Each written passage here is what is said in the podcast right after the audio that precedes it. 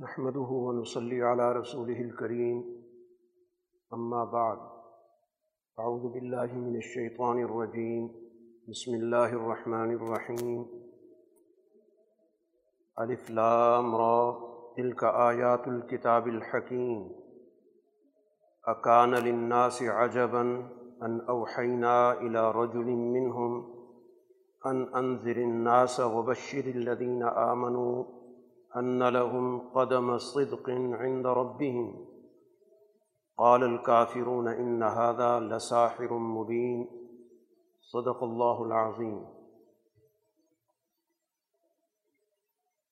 آج سورہ یونس اور سورہ ہود کے منتخب مضامین پر بات ہوگی. سورہ یونس مکی صورت ہے اور مکی صورتیں بنیادی طور پر ان بنیادی عقائد و نظریات کو واضح کرتی ہیں جن پر رسول اللہ صلی اللہ علیہ وسلم مکہ مکرمہ میں لوگوں کے فکر کو درست کرنے کے لیے جن پر آپ زور دے رہے ہیں، جن کی آپ مسلسل تبلیغ کر رہے ہیں۔ تاکہ فرسودہ نظریات سے اور پسماندہ فکر سے وہ معاشرہ نکلے اور اس کی سوچ کے اندر ترقی پیدا ہو اور اس کے ذہن کے اندر فکری الجھاؤ ختم ہو۔ سورہ کا آغاز اس بنیادی مضمون سے کیا گیا ہے۔ کہ یہ کتاب حکیم کی آیات ہے یعنی وہ کتاب جو حکمت پر مبنی ہے، جو محکم اور طے شدہ جو اصول ہیں، ان کو واضح کرتی اس کے پیغام میں کسی قسم کا کوئی الجھاؤ نہیں۔ تو رسول اللہ صلی اللہ علیہ وسلم کی دعوت حکمت کی، فطرت کی اصولوں کی ہے، عقل اور دانش کی ہے۔ جو تاریخ کے بنیادی اصول ہیں، ان کو سمجھانے کی ہے۔ اور اس کے مقابلے پر جو لوگ آپ کی اس فکر کو قبول نہیں کر رہے، تردید کر رہے ان کی حقیقت بھی قرآن حکیم نے بتائی کہ ان کے پاس کسی قسم کی کوئی دلیل نہیں ہے۔ کوئی عقل کی بات ان کے پاس نہیں ہے۔ کوئی معتبر دستاویز ان کے پاس نہیں چنانچہ سب سے پہلی بات جو قرآن نے یہاں پر ذکر کی کہ ان لوگوں کو اس بات پر تعجب ہے کہ ان میں سے اللہ نے ایک شخص کو منصب نبوت پر فائز کیا۔ اور وہ شخصیت ان کو دو بنیادی باتیں بتا رہی ہیں۔ ایک یہ کہ اس سوسائٹی کے جو اعمال ہیں، جو اس کا کریکٹر ہے اس کے نتائج کیا نکلیں گے؟ وہ لوگوں کو خبردار کر رہا ہے۔ تو خبردار کرنے کا مطلب یہ ہوتا ہے کہ سوسائٹی، معاشرہ جس راستے پہ چل رہا ہے، وہ راستہ تباہی کا اور وہ ان کو قبل از وقت اس تباہی کے گھڑے میں گرنے سے بچانے کی جد وجہد کر رہا ہے۔ ان کو بار بار تنبیہ کر رہا ہے، خبردار کر رہا ہے۔ کہ وہ اس راستے سے ہٹیں، کیونکہ اس کا مستقبل سوائے تباہی کی کچھ نہیں۔ تو ایک تو اس کا یہ کام ہے کہ مسلسل وہ انظار کر رہا ہے۔ انظار اسی چیز کو کہا جاتا ہے کہ حالات اور واقعات کے اس نتیجے کو بیان کرنا جو تباہی کا باعث ہو، ہلاکت کا باعث ہو۔ اور دوسرا اس کا کام یہ ہے کہ جو سچائی پر ایمان لانے والی جماعت ہے۔ اس کی وہ حوصلہ افزائی کر، اس کو بشارت دے۔ رہے کہ ان کا راستہ سچائی کا راستہ ہے۔ اور وہ یقیناً اپنے رب کے ہاں سچائی کے درجے پر فائز ہوں۔ یہ گویا کہ مختصر سا پیغام ہے اس سوسائٹی کے لیے جو اللہ کے رسول دے رہے ہیں۔ اس پر ہی انہیں تعجب ہے۔ اس کو وہ گویا ایک عجوبے کے طور پہ پیش کر رہے ہیں کہ رسالت کا انتخاب انسانوں میں سے ہوا ہے اور ان میں سے ایک شخصیت کا انتخاب کیا۔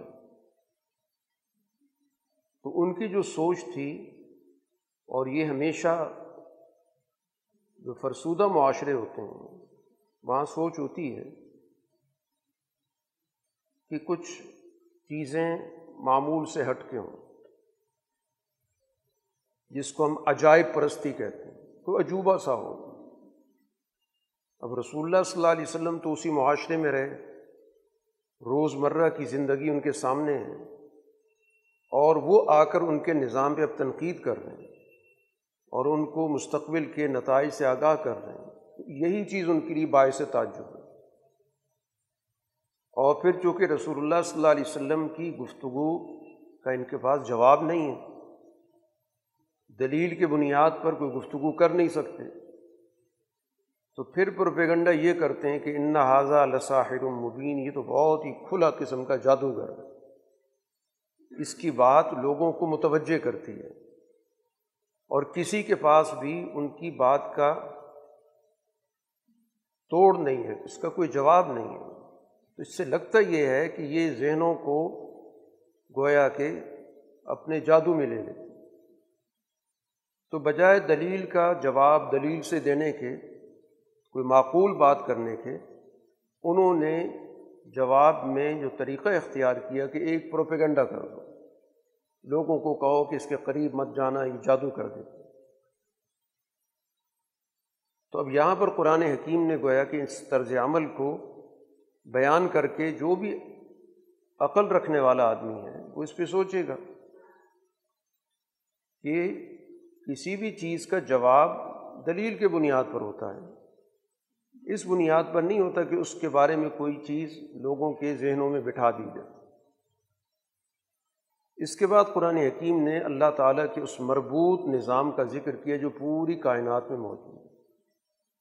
بتانے کا مقصد یہ ہے کہ تکوینی نظام یا یہ کائناتی نظام جس طرح منظم اصولوں پر قائم ہے، اسی طرح اللہ کا منشا ہے کہ جو معاشرے کا، سماج کا نظام ہے، اس کی بھی جو فطری اصول ہیں، جس کے نتیجے میں اس سوسائٹی کے اندر تمام افراد کے حقوق کی حفاظت ہوتی ہو اور ان کو اعلیٰ درجے کا شعور حاصل ہو اس کو قائم کرنا، اس کے بارے میں لوگوں کو دعوت دینا یہ نبی کا کام ہے۔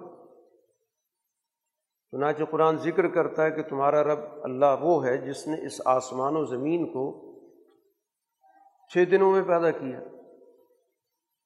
اور پھر اس کے بعد اس پورے نظام کا جو چلانے کی جگہ ہے، مرکز ہے، جس کو عرش کہا، پھر اس نے اس عرش کے نظام کو استوار کیا۔ اب یہ دن وہ دن نہیں ہے جو ہمارے چوبیس گھنٹے کا دن ہوتا ہے۔ کیونکہ یہ اس وقت کی گفتگو ہو رہی جب سورج چاند تو بھی پیدا نہیں ہوئے۔ اب اس کی ماہیت، اس کی حقیقت، ظاہر اس کا ہمیں صحیح طور پہ اندازہ نہیں۔ سوائے اس کے کہ خود قرآن حکیم دوسری جگہوں پر اس بات کی وضاحت کر رہا ہے کہ اللہ کے ہاں جو ایک دن ہے، وہ تمہاری شمار کے مطابق وہ ایک ہزار سال کے برابر ہے۔ یا ایک جگہ پر قرآن حکیم نے ذکر کیا، وہ پچاس ہزار سال کے برابر ہے۔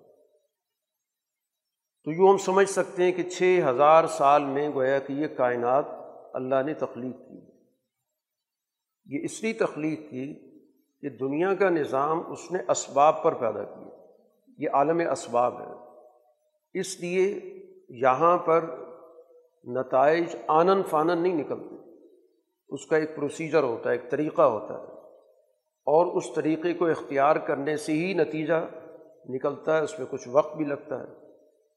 تو اسی اصول پر اللہ نے کائناتی نظام کو بھی تخلیق کیا۔ اور پھر اس کے بعد اللہ نے یدبر الامر، وہ معاملات کو باقاعدہ چلا رہا ہے۔ نظم و نسق، صرف تخلیق کر کے اس کو چھوڑ نہیں دیا۔ بلکہ نظم و نسق بھی اس کے پاس ہے۔ تدبیر وہی کرتا ہے، وہ مدبر ہے۔ تخلیق بھی اس کی ہے، تدبیر بھی اسی کی۔ اور اس کے نظام چلانے میں کوئی بھی ایسا آدمی یا کوئی ایسا فرشتہ یا کوئی ایسی مخلوق نہیں ہے کہ جو اس تک اپنے ایجنڈے کے مطابق کوئی سفارش کرے۔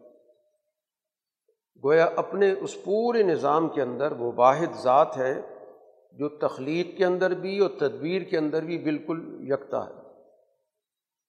یہ تمہارا رب ہے۔ اس پر تم غور نہیں کرتے۔ اسی رب کی طرف سب نے لوٹ کے جانا ہے۔ تو پہلے تکوین کے لحاظ سے، کائناتی نظام کے حوالے سے اللہ تعالیٰ کا جو مربوط سلسلہ ہے، مربوط قواعد ہیں، ضوابط ہیں، ان کا تعارف کرائے۔ اسی طرح انسان کی تخلیق، پھر اس انسان کی تخلیق کا دوبارہ اعادہ ہوگا۔ یہ سارا نظام کس لیے قائم کیا؟ اس انسان کو پیدا کرنے کے بعد جب اس کا وقت ختم ہو جائے گا، پھر دوبارہ اس کو کیوں پیدا کریں گے؟ کیونکہ اللہ تعالیٰ نے انسانوں کے اندر اعلیٰ درجے کا انصاف کا نظام قائم کرنا۔ کیونکہ اس سوسائٹی دنیا کے اندر بارہ ایسا ہوتا ہے کہ کئی لوگوں کو اپنی زندگی کے اندر انصاف نہیں مل پاتا۔ نظام کے جبر کی وجہ سے ان کو موقع ہی نہیں مل سکا کہ ان کو انصاف مہیا ہوتا۔ یا ان کو اگر موقع ملا تو زندگی کا ایک بڑا حصہ جد وجہد میں گزر گیا۔ اور اس کے بعد کامیابی کا جو عرصہ ہے وہ بڑا محدود ہے۔ تو اس وجہ سے ضروری تھا کہ ایک ہمگیر نظام انصاف ہو، کہ جس میں ایک آدمی کی ہر ہر بات کو دیکھا جائے، پرکھا جائے، جائزہ لیا جائے اور پھر اس کے مطابق اس سے پورا پورا انصاف ہو۔ تو اس وجہ سے گویا اس دنیا کے بعد دوبارہ انسانوں کا زندہ کیا جانا ضروری تھا تاکہ ہر مظلوم کی داد رسی ہو سکے۔ جو لوگ دنیا کے اندر ظلم سہتے سہتے چلے گئے یا جو ظالم تھے ان کا محاسبہ نہیں ہو سکا، تو پھر ضروری تھا کہ محاسبے کے لیے اور مظلوم کو داد رسی دینے کے لیے نظام ہو۔ اس لیے قرآن حکیم نے کہا کہ لیج ضی الزین آمن و عامل الصالحات بالقسط، کہ جنہوں نے دنیا کے اندر ایمان اور ایمان کے تقاضے کے مطابق جو بھی اس سے ہم آہنگ عمل ہے جو بھی انہوں نے کیا، اسی کو عمل صالح کہتے ہیں۔ کہ ایمان کا جو بھی تقاضا ہے، ذاتی زندگی کے اندر، عبادات کے معاملے کے اندر، معاشرت کے اندر روز مرہ کی زندگی کے اندر لوگوں کے باہمی معاملات ہیں، حقوق ہیں۔ ایمان کے تقاضے سے جو بھی اس سے ہم آہنگ کام کیا جاتا ہے، وہ عمل صالح ہے۔ تو ایسی جماعت کو جس نے ایمان اور عمل صالح کی زندگی اختیار کی، تو ان کو انصاف کے ساتھ پورا پورا بدلہ ملنا ہے۔ اس وجہ سے اللہ نے یہ نظام انصاف کے لیے وہ دن رکھا ہے۔ دوبارہ دنیا سے انسانوں کی جانے کے بعد ان کی زندگی کا۔ اور جو مقابل لوگ تھے جنہوں نے دنیا کے اندر ظلم کیا، جبر کیا، کفر کیا، انکار کیا، تو بے ظاہر ان کو سزا بھی ملے گی۔ اسی طرح کائناتی نظام کے اندر سورج چاند کا نظام ہے۔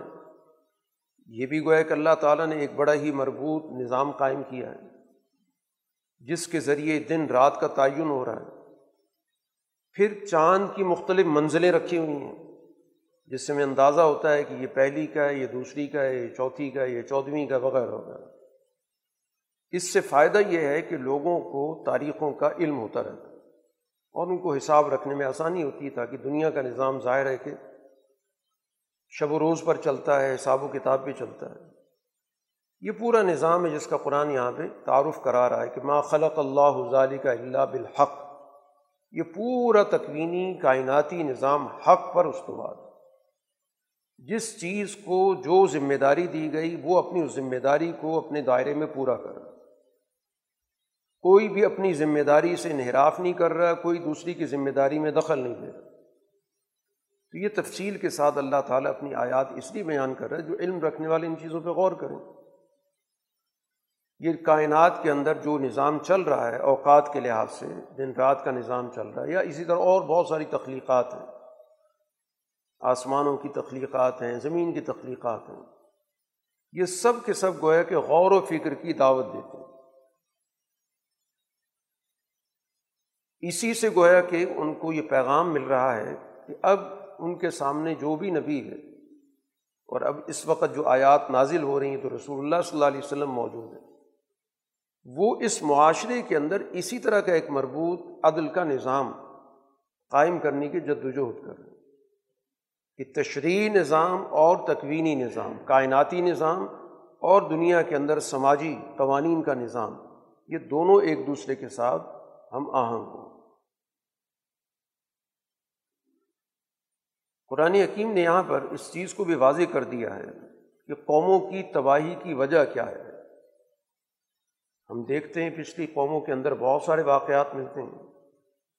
کچھ واقعات قرآن نے ذکر کی اور کچھ واقعات وہ ہیں جو لوگوں میں جس جگہ پر وہ موجود ہیں، وہاں کی ایک تاریخ ہے۔ اور اس تاریخ کے اندر کھنڈرات کا ذکر ہے، آثار قدیمہ کا ذکر ہے، پچھلی قوموں کا ذکر ہے۔ تو ان پچھلی قوموں پہ تباہی کس لیے آئی؟ قرآن نے اس کی بھی نشاندہی کر دی۔ بلقت اہلک نل قرون امن قبل کم لمہ ظلم قومیں اور نسلیں اس لیے تباہ ہوئی ہیں کہ جب ان نے ظلم کا راستہ اختیار کیا۔ ان کے پاس اس دور کے اندر رسول آئے، واضح دلائل لے کر بھی، ان کو سمجھانے کے لیے بھی یہ ظلم کے راستے کو چھوڑیں اور اپنے آپ کو تباہی سے بچائیں۔ لیکن ایمان نہیں لائے۔ تو ظلم کرنے والوں کو ہم اسی طرح بدلا دیتے۔ قرآن نے ذکر کر دیا کہ یہ محض ماضی کی داستان کی بات نہیں ہو رہی، کہ گزشتہ قومی اس لیے تباہ ہو گئی تھیں۔ وہ تو ہوئی تھیں۔ آئندہ بھی مجرم لوگوں کو اسی طرح بدلہ ملے گا۔ جب بھی کسی معاشرے کے اندر ظلم ہوگا، تو پھر ظاہر ہے کہ اگر اس ظلم کا انسداد نہ کیا گیا، اس کو نہ روکا گیا، اس کے خلاف جد وجہد نہ کی گئی، تو پھر ظاہر بات ہے کہ وہاں پر جزا و سزا کا یہ نظام اسی طرح جاری ہوگا۔ دنیا کے اندر پچھلی قوموں کی جگہ اب تمہیں موقع دیا جا رہا ہے۔ گویا تم ان کے اب جانشین بن رہے ہو۔ اب ہم دیکھ رہے ہیں کہ تم کیا کرتے ہو۔ تم کو تاریخ سے عبرت حاصل کرتے ہو، کچھ اپنی نبی کی بات پہ توجہ دیتے ہو، یا اسی ڈگر پہ چلتے ہو۔ تو اگر اسی راستے پر چلو گے تو انجام اس سے مختلف نہیں ہوگا۔ اور اگر تم سنبھل جاتے ہو، اپنے نبی کی بات سن لیتے ہو، اس کی بتائے گئی جو نظامی زندگی ہے، اس کے اصولوں کو اختیار کر لیتے ہو تو تباہی سے بچ جاؤ گے۔ اب جب رسول اللہ صلی اللہ علیہ وسلم ان کے سامنے اللہ کے احکامات بیان کرتے ہیں، تلاوت کرتے ہیں، تلاوت کا مطلب لوگوں کو آگاہ کرنا، ان کو علم دینا۔ تو اب جو لوگ اس پورے نظام احتساب کے منکر ہیں، وہ کہتے ہیں بس یہی دنیا ہے، یہی حالات ہیں، یہی سسٹم ہے۔ یہی طاقت ہے، یہی وسائل ہیں اور ہمارا اس پہ اسی طرح قبضہ ہے۔ یہ کوئی نہیں جو ہم سے کہا جا رہا ہے کہ تمہارا احتساب ہوگا، تم سے بعض پرس ہوگی۔ وہ اس پورے فکر کے مخالف ہیں۔ اور رسول اللہ صلی اللہ علیہ وسلم بار بار اس چیز پہ توجہ دلا رہے ہیں کہ تمہارا پورا جائزہ لیا جائے گا، تمہارا احتساب ہوگا، تم سے بعض پرس ہوگی، تمہیں اللہ تعالیٰ کے سامنے پیش ہونا پڑے گا اور جزا سزا کا تمہیں سامنا کرنا پڑے گا۔ تو اب یہ رسول اللہ صلی اللہ علیہ وسلم سے کہتے ہیں، ہم آپ کی شخصیت پہ تو اعتماد کرتے ہیں، لیکن یہ جو آپ کا پروگرام ہے، اس سے ہمیں اتفاق نہیں ہے۔ لہٰذا آپ یوں کریں کہ عطب قرآن غیر حاضہ او بدل۔ یہ جو آپ قرآن پیش کر رہے ہیں، جس کے اندر یہ فکر موجود ہے۔ جس میں ہمیں تنبی کی جاتی ہے، ہمیں بتایا جاتا ہے کہ تمہارا احتساب ہوگا، پوچھا جائے گا، جس میں ہمیں ظلم کرنے کے حوالے سے نتائج سے خبردار کیا جاتا ہے۔ اس قرآن کو آپ لے جائیں۔ اس کے علاوہ کوئی قرآن لے کر آئیں۔ یہ قرآن، اس قرآن کا یہ مضامین، یہ ہمیں پسند نہیں ہے۔ آپ کوئی اپنا ایجنڈا بدل لیں، مشن بدل لیں، کوئی اور قرآن لے کے آ جائیں۔ یا یوں کریں کہ اس قرآن میں ترمیم کر دیں۔ جن جن چیزوں پہ ہمیں اعتراض ہے ہمارے ان اعتراضات کے مطابق اس کے اندر آپ مضمون بدل دیں۔ تو پھر آپ کے ساتھ کوئی مصالحت کا راستہ نکل سکتا ہے۔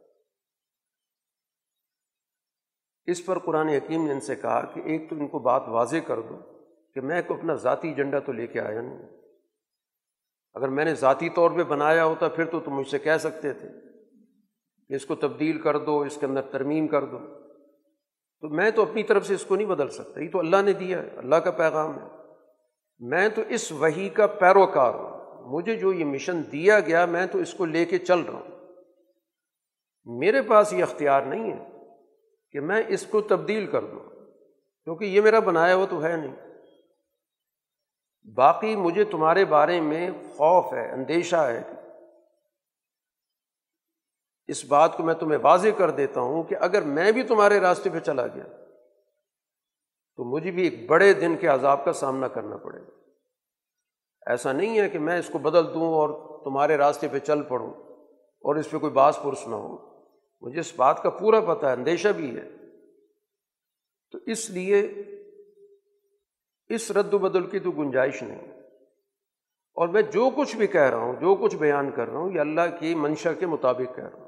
اگر اللہ کا منشا نہ ہوتا تو میں یہ ساری باتیں تمہارے سامنے نہ پڑھ کے سناتا اور نہ میں تم کو ان چیزوں سے آگاہ کرتا۔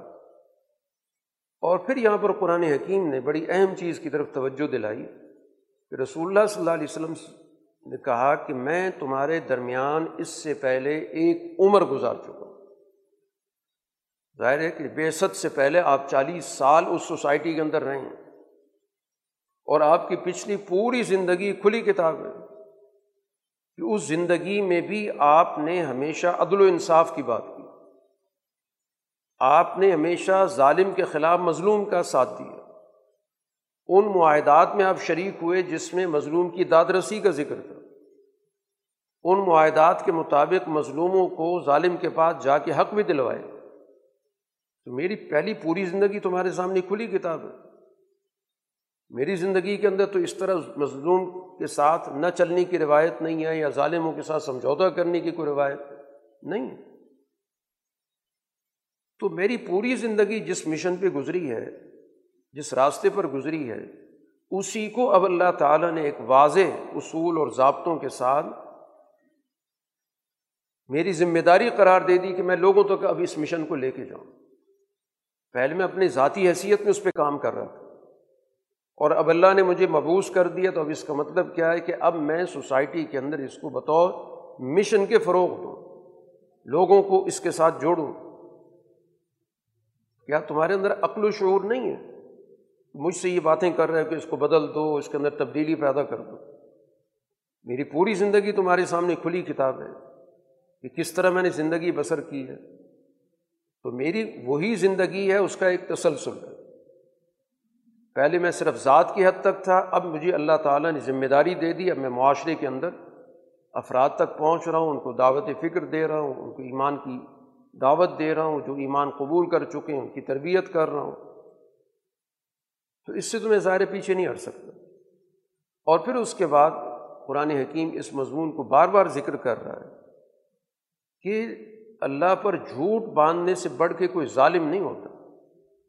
اگر خدا نخواستہ میں اللہ پہ کوئی وہ بات بیان کر رہا ہوں جو اللہ نے نہیں کہی، تو پھر مجھ سے بڑھ کے کوئی ظالم نہیں ہے۔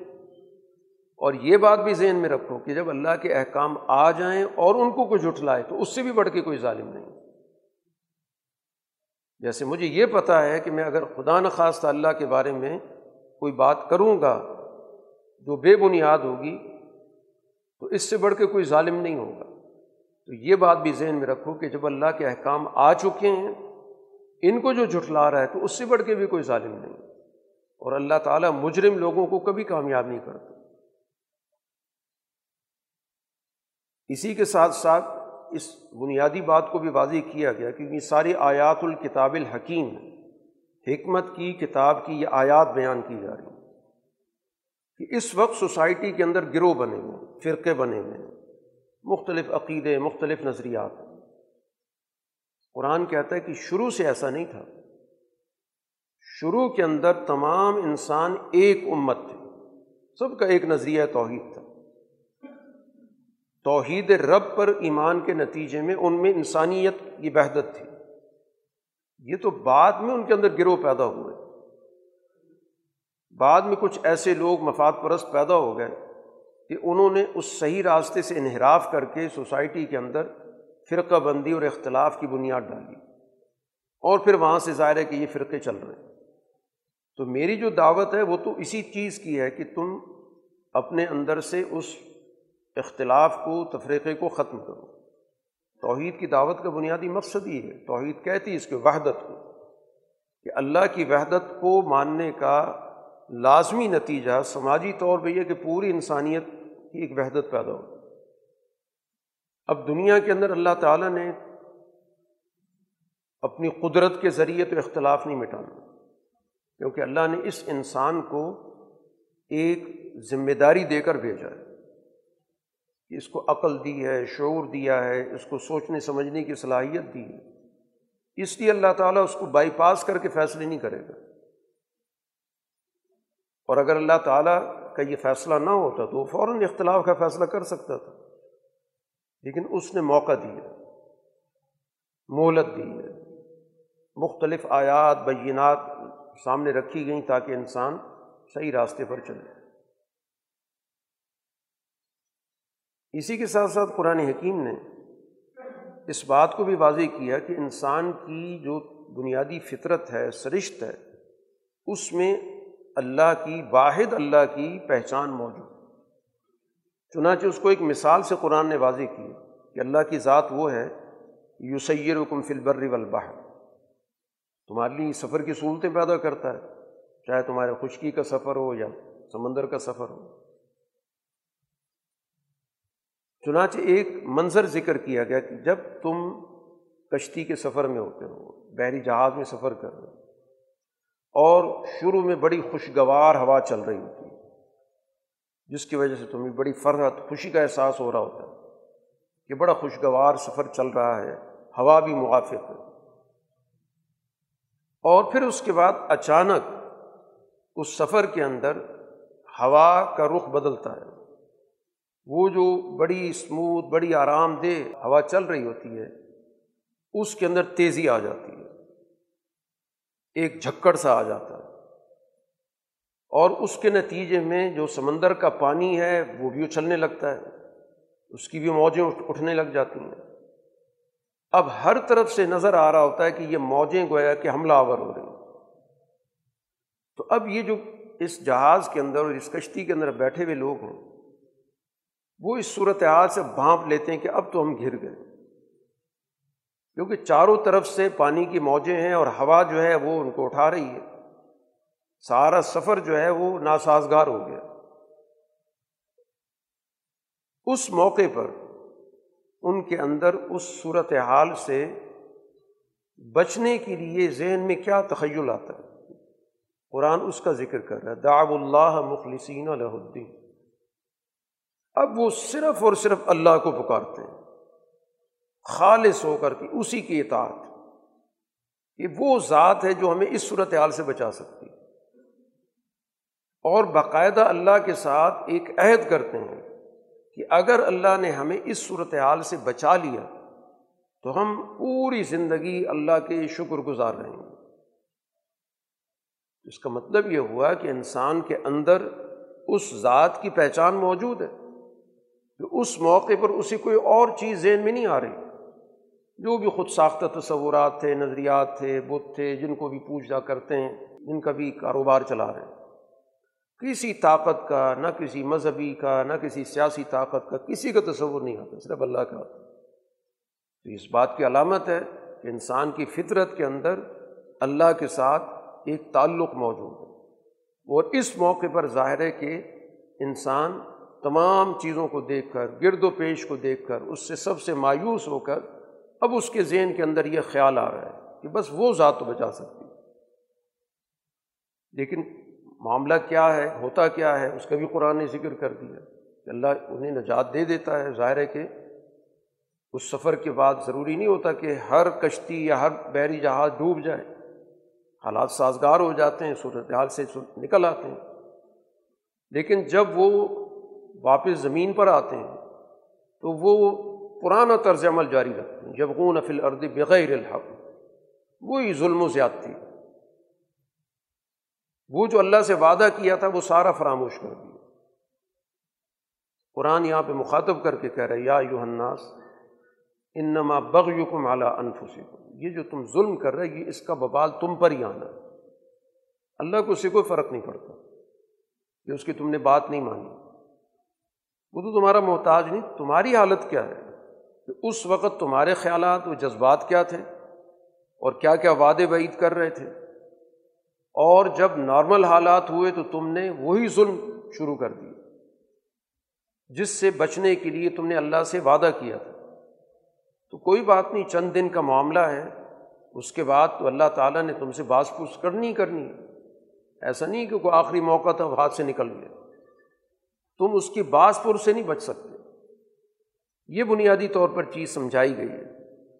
اسی طرح ایک اور مثال بھی قرآن حکیم نے دی ہے کہ یہ جو دنیاوی مفادات کی زندگی ہوتی ہے،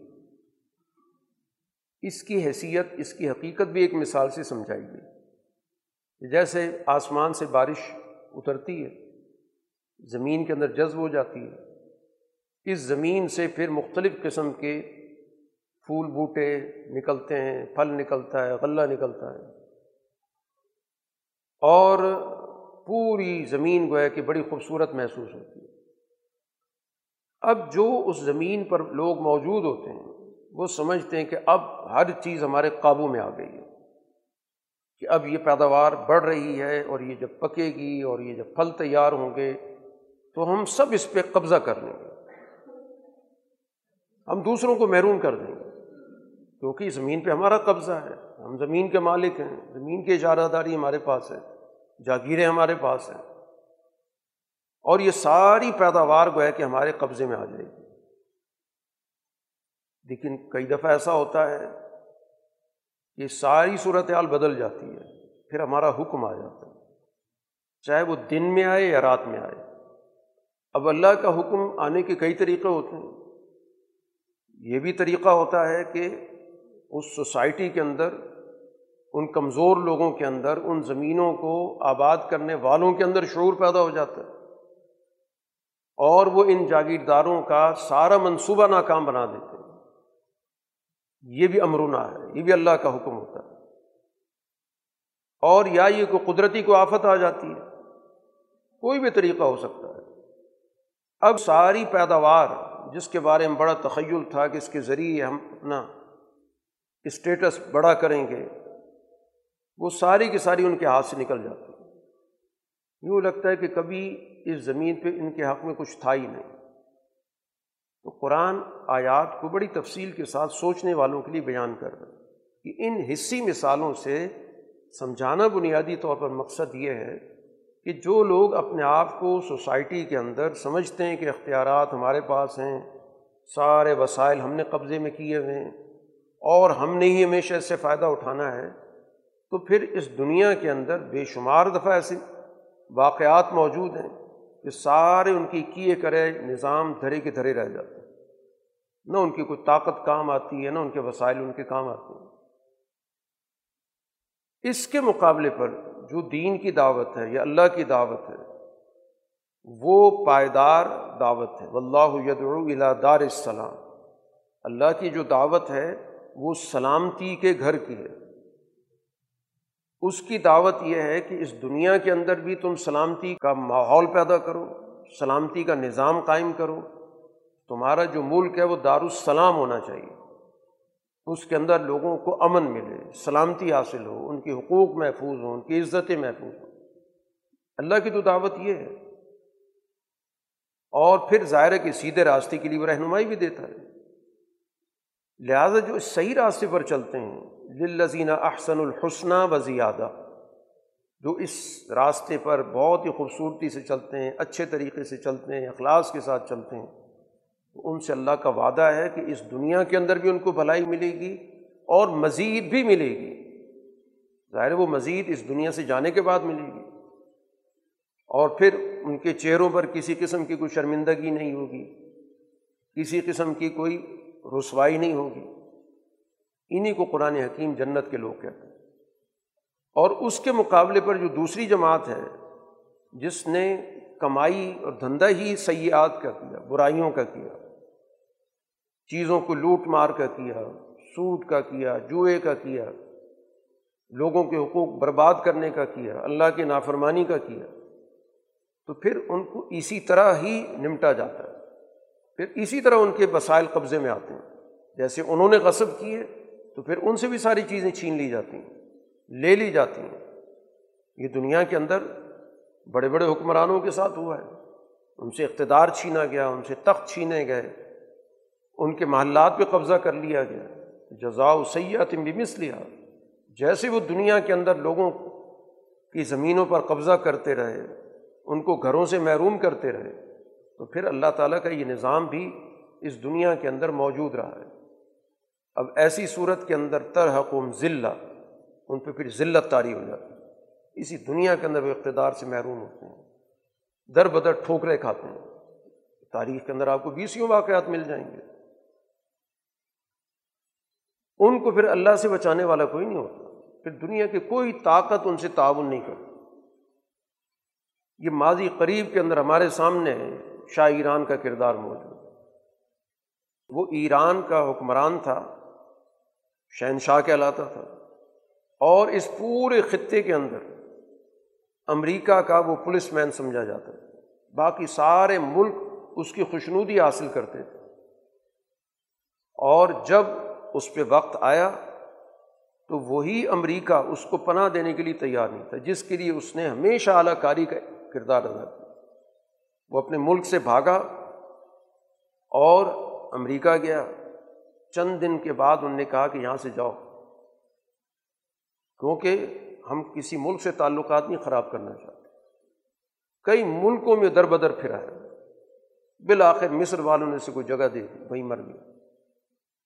تو وہ ترحقم ذلہ، ایک وقت میں وہ آپ کے ملک پر بھی اس کا احکامات چلتے تھے۔ آپ کے ملک کی سیاست میں بھی وہ دخل دیتا تھا۔ ادھر عراق میں دخل دیتا تھا پورے خطے کے اندر اس کا اثر و رسوخ تھا۔ لیکن جب اس پہ وقت آیا ہے تو پوری دنیا نے دیکھا۔ تو جو قرآن کہتا ہے ترحقم ذلہ مالحم من اللہ من عاصم، اللہ سے کو بچانے والا نہیں ہوتا۔ کا انما اوشیت وجوہ قطع من اللیل مظلمہ۔ ان کے چہروں پر رات جیسی تاریکیاں چھا جاتی۔ یہی لوگ پھر ظاہر آخر میں جہنم میں بھی جائیں گے۔ انہیں آیات حکمت میں جو اس سورہ کے اندر اللہ تعالیٰ کی طرف سے بیان ہو رہی ہیں، اللہ نے اپنا ایک جامع جو توحید کا تصور ہے، اس کو مختلف طریقوں سے واضح کیا ہے۔ اس کائناتی نظام کے ساتھ ساتھ خود اس انسان کا جو اپنا وجود ہے، اس کے اندر جو صلاحیتیں موجود ہیں قرآن نے اس کی طرف بھی توجہ دلائی کہ ام یم لکھ سم ابل ابسار یہ جو تمہاری دیکھنے کی اور سننے کی صلاحیت ہے، اس کا کون مالک ہے؟ کہ اس خاص جگہ پر دیکھنے کی صلاحیت رکھی ہے۔ کس نے رکھی ہے؟ اسی طرح ایک خاص جگہ سے ہم چیزوں کو سن رہے ہیں، یہ کس نے رکھی ہے؟ اور یہ ہماری دیکھنے اور سننے کی صلاحیت ظاہر ایک حد تک کام کرتی ہے۔ اگر اس پورے نظام پہ غور کرو تم اس کے مالک ہو، تم نے تخلیق کی ہے۔ اسی طرح گرد و پیش کا تم جائزہ لو کہ دنیا کے اندر زندہ چیزوں سے مردہ چیزیں پیدا ہو رہی ہیں، مردہ سے زندہ چیزیں نکل رہی ہیں۔ پوری کائنات کے اندر تخلیق پہ غور کرو۔ ایک زمین جو بظاہر ہمیں لگتی ہے، ایک مردہ ہے، اس میں سے ہم دیکھتے ہیں کہ پیداوار نکل رہی ہے۔ وہ چیز جو گرو کر رہی ہے، ترقی کر رہی ہے۔ یہ سارا کا سارا نظام اس پہ غور کریں تو یہ سارا نظام کون چلا رہا ہے؟ وہ یدبر العام معاملات کی کون دیکھ بھال کر رہا ہے؟ یہ دنوں کا نظام، موسموں کا نظام، یہ سارا کا سارا جو کائنات کا ایک نظام ہے اور بڑا مربوط اور منظم اور صدیوں سے چل رہا ہے۔ جس کی وجہ سے آپ بڑے اطمینان کے ساتھ کئی کئی دنوں کا حساب کتاب کر لیتے ہیں۔ اسی وجہ سے کہ آپ کو پتہ ہے کہ یہ نظام انہیں مربوط اصولوں پہ چل رہا ہے۔ آپ کئی کئی مہینوں کے، کئی کئی سالوں کے منصوبے بنا رہے ہیں۔ تو اسی وجہ سے کہ اللہ کے اس نظام پہ آپ کو اعتماد ہے۔ اگر اس طرح کا نظام نہ ہوتا تو ہر آدمی ہر وقت اسی شش و پنج میں ہوتا کہ کل پتنی معلوم نہیں کیا صورت حال ہو، سورج نکلے گا کہ نہیں نکلے گا۔ نکلے گا تو کب نکلے گا؟ تو کوئی نظام بنا ہی نہیں سکتا تھا۔ یہ تدبیر کا نظام ہمیں دنیا کے اندر نظر آ رہا ہے۔ آپ کو اندازہ ہوتا ہے کہ موسموں کا یہ نظام ہے۔ اس کے مطابق آپ پلاننگ کرتے ہیں، حکمت عملی بناتے ہیں۔ تو یہ سارا کا سارا نظام کون بنا رہا ہے؟ بس یقول اللہ ان سے بھی پوچھیں تو یہ بھی بتائیں گے کہ ہاں موسموں میں تو ہمارا کوئی اختیار نہیں چلتا۔ دن رات کے نظام میں ہمارا کوئی اختیار نہیں چلتا۔ پیداواری نظام میں ہمارا کوئی اختیار نہیں چلتا۔ تو جب اس تکوینی نظام میں وہ اللہ کی بالادستی مانتے ہیں، تو معاشرتی نظام میں کیوں نہیں مانتے؟ فقل افلا تتقون؟ تو پھر اس نظام کو اپنی سوسائٹی میں کیوں نہیں لے کے آتے؟ اپنی زندگیوں میں کیوں نہیں لے کے آتے؟ اس کے مطابق اپنا معاشرتی نظام کیوں نہیں بناتے؟ معاشی نظام کیوں نہیں تشکیل دیتے؟ سیاسی نظام کیوں نہیں بناتے؟ خاندانی نظام کیوں نہیں تشکیل دیتے؟ یہ دونوں ایک دوسرے کے ساتھ جڑے ہوئے ہیں۔ تو اگر اسی اصول پر، جس اصول پہ اللہ نے کائناتی نظام کو عدل پہ استوار کیا ہے تو اسی پر اگر تم اپنے نظام معاشرت کو، سماج کو استوار کرو گے تو ظاہر اسی طرح اس کے اندر تمہیں کوئی اونچ نیچ کا سامنا نہیں ہوگا، کسی پریشانی کا سامنا نہیں ہوگا۔ ہر چیز بڑے نظم و ضبط کے ساتھ چلتی رہے گی۔ اسی کے ساتھ قرآن حکیم نے اس بات کو واضح کیا کہ یہ ساری گفتگو تو اس اصول پہ ہو رہی ہے کہ یہ آیات ہیں کتاب حکیم جس میں حکمت ہے دلیل کی بات ہو رہی ہے، عقل کی بات ہو رہی ہے، سوجھ بوجھ کی بات ہو رہی ہے، بصیرت کی بات ہو رہی ہے۔ اس کے مقابلے پر جو اس فکر کے مخالف ہیں، ان کا طرز عمل کیا ہے؟ ممایت طبی اکثر اللہ ضن میں ایک تخیل، خیال۔ جس کی کوئی بنیاد نہیں ہے۔ ایک طرف حقائق ہیں، ایک طرف خیالات ہیں۔ تو حقائق کے مقابلے پر یہ خود ساختہ فرسودہ خیالات کی کیا حقیقت ہے؟ وہ تو مقابلہ نہیں کر سکتے۔ جو اللہ کا پیغام ہے یا اللہ نے جو چیزیں بیان کی ہیں وہ باقاعدہ ایک حقیقت ہے۔ وہ ایک ایسی چیز ہے کہ جس کو انسان کسی بھی زاویے سے دیکھنا چاہے، دیکھ سکتا ہے۔ وہ ہر ذریعہ علم سے ثابت ہے۔ جو بھی ذرائع علم ہے چاہے آپ کے مشاہدے کا کوئی علم ہے، تاریخ کا کوئی علم ہے، تجربات کا کوئی علم ہے آپ غور و فکر کے ذریعے چیزوں کو آپس میں جوڑ کے دیکھنا چاہتے ہیں چیزوں کو، کسی بھی زاویے سے دیکھیں تو جو چیز ہر زاویہ علم سے ثابت ہو، وہ حق کہلاتی ہے۔ اور اس کے مقابلے پر میں یہ خیال ہوتا ہے، جس کی کوئی بنیاد نہیں ہوتی، جس کو آپ ثابت نہیں کر سکتے، جس کی کوئی دلیل نہیں۔ تو یہ زن، وہم، گمان، اٹکل سے باتیں کرنا، یہ تو حق کے مقابلے میں نہیں ٹھہر سکتے۔ اسی بنیاد پہ قرآن یہ دعویٰ کر رہا ہے کہ قرآن بھی کوئی گھڑی ہوئی چیز نہیں ہے۔ قرآن بھی ایک حق ہے اور اسی وجہ سے وہ دلیل کے طور پہ پیش کر رہا ہے کہ وہ پچھلی کتابوں کی تصدیق کر رہا ہے۔ کہ پچھلی کتابیں اس کی روشنی میں دیکھی جا سکتی ہیں۔ کیونکہ حقائق بدلتے نہیں ہیں۔ یہ کہ ماضی میں حق کچھ اور تھا اور آج کچھ اور ہے، مستقبل میں کچھ اور ہوگا۔ حق ایک ہی ہوتا ہے۔ وہی حق مصع علیہ السلام پہ نازل ہوا، وہی حق عیسیٰ علیہ السلام پہ نازل ہوا، وہی حق رسول اللہ صلی اللہ علیہ وسلم پہ نازل ہوا۔ تو اس وجہ سے قرآن حکیم حقائق کی کتاب ہے حقائق کی تصدیق کرتی ہے۔ ان کتابوں کے مقابلے میں فرق صرف اتنا ہے کہ یہ مزید تفصیلات بیان کر رہی ہے۔ پچھلی کتاب میں ایک خاص وقت کے لیے تھی۔ یہ کتاب چونکہ ہمیشہ کے لیے ہے اس لیے یہ حقائق پر تفصیلی گفتگو کرتی، ہر دور کے حوالے سے کرتی، ہر قوم کے لیے کرتی۔ اور اس میں کسی قسم کی کسی بھی مضمون کے اعتبار سے کوئی شبہ موجود نہیں۔ اصل وجہ یہ ہے کہ جس چیز کے بارے میں لوگوں کو علم نہیں ہوتا، اس کو جھٹلاتے ہیں۔ بلکزب و بمالم یوہی تو بے علم ہی جس چیز کو آدمی علمی طور پہ سنبھال نہ سکے، جس پر پوری طرح اس کو کمانڈ نہ ہو جٹلا دیتا ہے۔ اصل وجہ یہ ہے، اگر ان کو صحیح طور پر سوجھ بوجھ حاصل ہو، چیزوں کو غور و فکر کے ساتھ دیکھیں، تو جب علم آئے گا تو ظاہر بات ہے اس کو کوئی نہیں جھٹلائے گا۔ یہ ساری کی ساری لا علمی ان کے پاس ہے۔ اس کے بنیاد پر یہ سمجھتے ہمیں بہت کچھ آتا ہے اور سچائی کا انکار کر دیتے ہیں۔ اب چونکہ یہ مکی صورت ہے، تو مکی صورت کے اندر رسول اللہ صلی اللہ علیہ وسلم کا مقابلہ ان لوگوں سے ہے جو جاہلیت کے نظام کو لے کر چل رہے ہیں، طاقت کے بل بوتے پر اس کو لوگوں پر مسلط کر رہے ہیں، مقابلے پر جو آپ کی جماعت ہے اس پہ ظلم و ستم کر رہے ہیں اور ساتھ ساتھ وہ چاہتے ہیں کوئی درمیانہ راستہ نکال کر رسول اللہ صلی اللہ علیہ وسلم کی اس دعوت کو ناکام کر دیا تو یہاں پر بعض الفاظ میں کہا جا رہا ہے کہ وہ ان کا زبو کا اگر یہ آپ کو جھٹلا رہے ہیں تو آپ ان سے یہ کہہ دیں کہ لی عملی ولکم عمل۔ تم اپنا کام کرو، میں اپنا کام کروں۔ تم میرے کام سے بری ذمہ ہو، میں تمہارے کام سے بری ذمہ ہوں۔ یہ نہیں ہو سکتا کہ درمیانہ راستہ نکال لیا جائے۔ بالکل برات ہے، کیونکہ بالکل دو مخالف سمت کے یہ قوانین اور نظریات ہیں۔ باقی اللہ نے ان کو بظاہر تو سننے کی صلاحیت بھی دے رکھی ہے، دیکھنے کی صلاحیت بھی دے رکھی ہے۔ لیکن قرآن واضح کرتا ہے کہ یہ دونوں صلاحیتیں اس وقت کام کرتی ہیں کہ جب اللہ کی دیوی عقل و بصیرت کو کام میں لایا جائے۔ یہی وہ چیز ہے اس انسان کو باقی جانداروں سے علیحدہ کرتی۔ باقی جاندار بھی آواز سنتے ہیں، باقی جاندار بھی دیکھتے ہیں۔ لیکن ان کے دیکھنے میں، ان کے سننے میں اور ایک صحیح انسان کے سننے میں فرق کیا ہے؟ وہ عقل و بصیرت کا ہے۔ اب یہ بظاہر رسول اللہ صلی اللہ علیہ وسلم کی بات سن رہے ہیں۔ لیکن غور و فکر یا اس پہ سوچنا نہیں چاہتے۔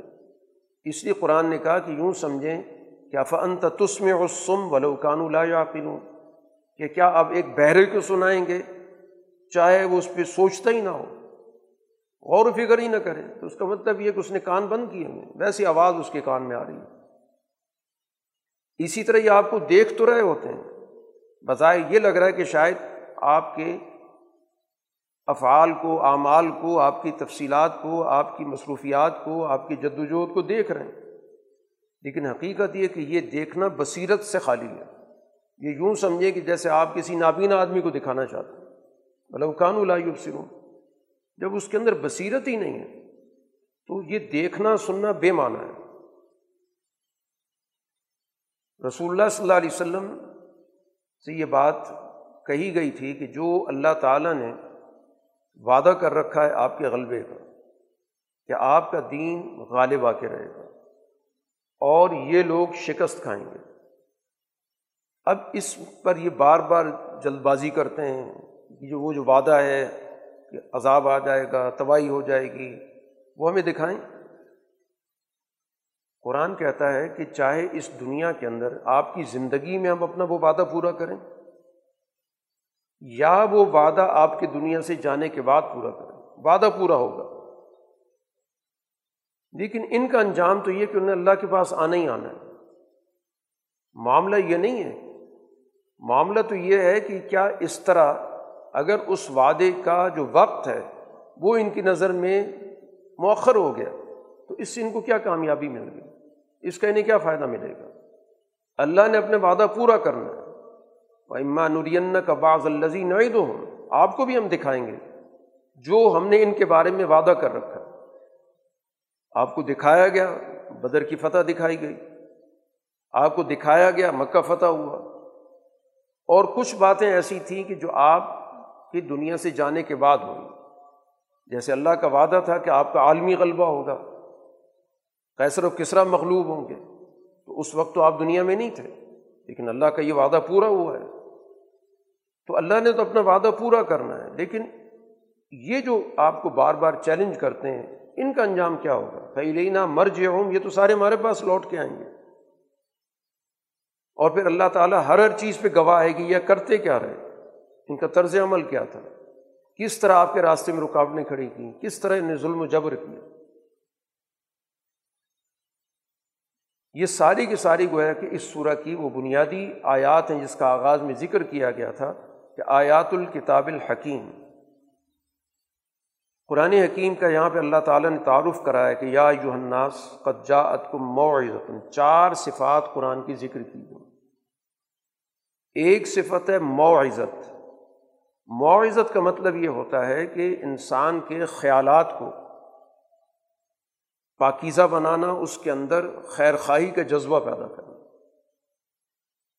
گویا انسان کے جب خیالات تبدیل ہوں گے تو اس کے ظاہر کے اندر بھی ایک خیر خواہی کا جذبہ غالب ہوگا۔ اس کا ظاہر بھی پاکیزہ ہو جائے گا۔ اسی کو معزت کہتے ہیں کہ جو انسان کے دلوں میں نرمی پیدا کرے اور اس کے نتیجے میں اس کے آثار ان کے اوپر ظاہر ہوں۔ قرآن بنیادی طور پر یہ صلاحیت رکھتا ہے، اس نے ظاہر ہے کہ ایمان والی جماعت جو قرآن کو پڑھ کے تیار ہوئی، اس کے اندر معزت تھی۔ دوسری صفت قرآن نے ذکر کی شفا الما فصدور جو دلوں کے اندر مختلف خیالات پیدا ہوتے ہیں، نظریات پیدا ہوتے ہیں، رویے پیدا ہوتے ہیں، اخلاق پیدا ہوتے ہیں۔ تو جتنی بھی بد اخلاقیاں ہیں، یہ قرآن ان سب کو ختم کرتا ہے یہ غلط اور فاسد نظریات کو درست کرتا ہے۔ یہ انسان کی سوچوں کو مکمل طور پر بیماریوں سے پاک کر دیتا ہے، شفا دیتا ہے۔ ان کی سوچیں بالکل بیماری سے محفوظ ہو جاتی ہیں۔ تیسری صفت اس کی ہدایت کی ہے۔ ہدایت کا مطلب یہ ہے کہ یہ قرآن اس دنیا کے اندر انسانوں کے عملی تقاضوں کا علم بھی دیتا ہے۔ کہ دین پر چلنے کے عملی تقاضی کیا ہیں؟ کیسی معاشرت ہوگی؟ کیسے اخلاق ہوں گے؟ کیسی معیشت ہوگی؟ کیسی سیاست ہوگی؟ کیسے گرد و پیش کا نظام ہوگا؟ کس طرح تم نے اپنا سماج بنانا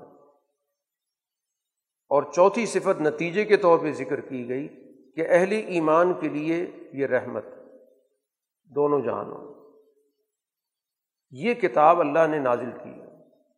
اور اس کتاب کے بارے میں یہ کہا گیا کہ یہ اللہ کا فضل ہے، اللہ کی رحمت ہے، اس پہ تمہیں خوشی کا اظہار کرنا چاہیے کہ اللہ نے تمہیں ایک ایسی کتاب دی جو جامع کتاب ہے، جو تمہارے ظاہر کو بھی پاکیزہ کرتی ہے، تمہارے باطن کو بھی پاکیزہ کرتی ہے، تمہیں عملی تقاضوں سے بھی آگاہ کرتی ہے، تمہارے لیے رحمت کا باعث بھی۔ ایک سچا فکر، ایک سچا نظریہ جو قرآن کا فکر ہے اس کو قبول کرنا دنیا بھر کے وسائل سے بہتر ہے۔ وہ خیر مما یجماؤں یہ ایمان والی جماعت کو گویا ان کو بات بتائی جاتی ہے کہ اس وقت سارے وسائل دوسروں کے پاس ہیں۔ لیکن تمہارے پاس سچا نظریہ ہے۔ یہ ان تمام وسائل سے بہتر ہے۔ کیونکہ یہ تمہیں عملی رہنمائی دے رہا ہے۔ اسی عملی رہنمائی کے نتیجے میں ایک وقت ایسا آئے گا کہ ان کے پاس جو کچھ موجود جمع شدہ وسائل ہیں، اللہ تعالیٰ ان کا تمہیں مالک بنا دے گا۔ لیکن بنیاد، بنیادی طور پر تمہارے نظریات کی اور تمہارے اعمال کی اور تمہارے اخلاق کی درستگی ہے۔ اس کی کوئی قیمت نہیں ہو سکتی۔ یہ دنیا بھر کے وسائل سے زیادہ تمہارے لیے بہتر ہے۔ اس کے بعد قرآن حکیم نے جو خود ساختہ مذہبی نظام ہے، اس پہ تنقید کی۔ کہ یہ ان سے آپ ایک سوال کریں، رزق اللہ نے نازل کیا۔ اب تم نے اپنے خود ساختہ طریقے سے کسی کو حلال کر دیا، کسی کو حرام بنا دیا۔ کہ جو وسائل ہیں، جو اس پہ جن کا قبضہ ہے، انہوں نے کہا یہ سارے وسائل ہمارے لیے حلال ہیں۔ اور دوسرے لوگوں پہ پابندیاں لگانی شروع کر دیں کہ تمہارے لیے یہ ممنوع یہ ممنوع یہ ممنوع۔ تو رزق اللہ کا تھا۔ تمہیں کس نے اختیار دے دیا؟ اللہ وزین الحکم کہ اللہ نے تمہیں بتا رکھا ہے؟ یہ استعمال کر سکتے ہیں، یہ نہیں کر سکتے۔ یہ اللہ پہ جھوٹ باندھ رہے ہیں۔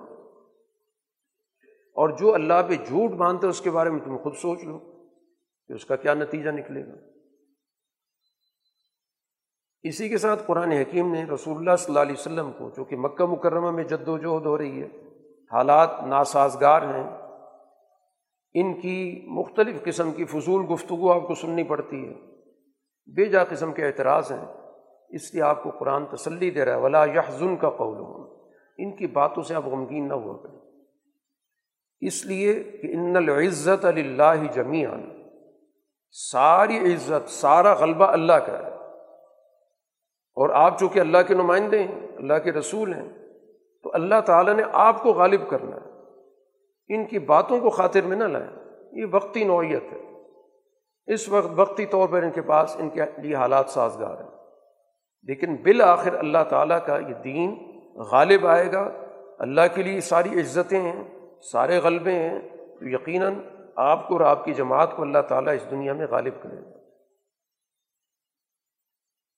قرآن حکیم جا بجا اسی چیز کا ذکر کر رہا ہے کہ ایک طرف حکمت، دانائی دلیل جس کو قرآن نے یہاں پہ سلطان کے لفظ سے بھی ذکر کیا کہ ایک طرف یہ ہے اور اس کے مقابلے پر کیا چیز ہے؟ زن، گمان خرص اٹکل، پچو باتیں جس کی کوئی بنیاد نہیں۔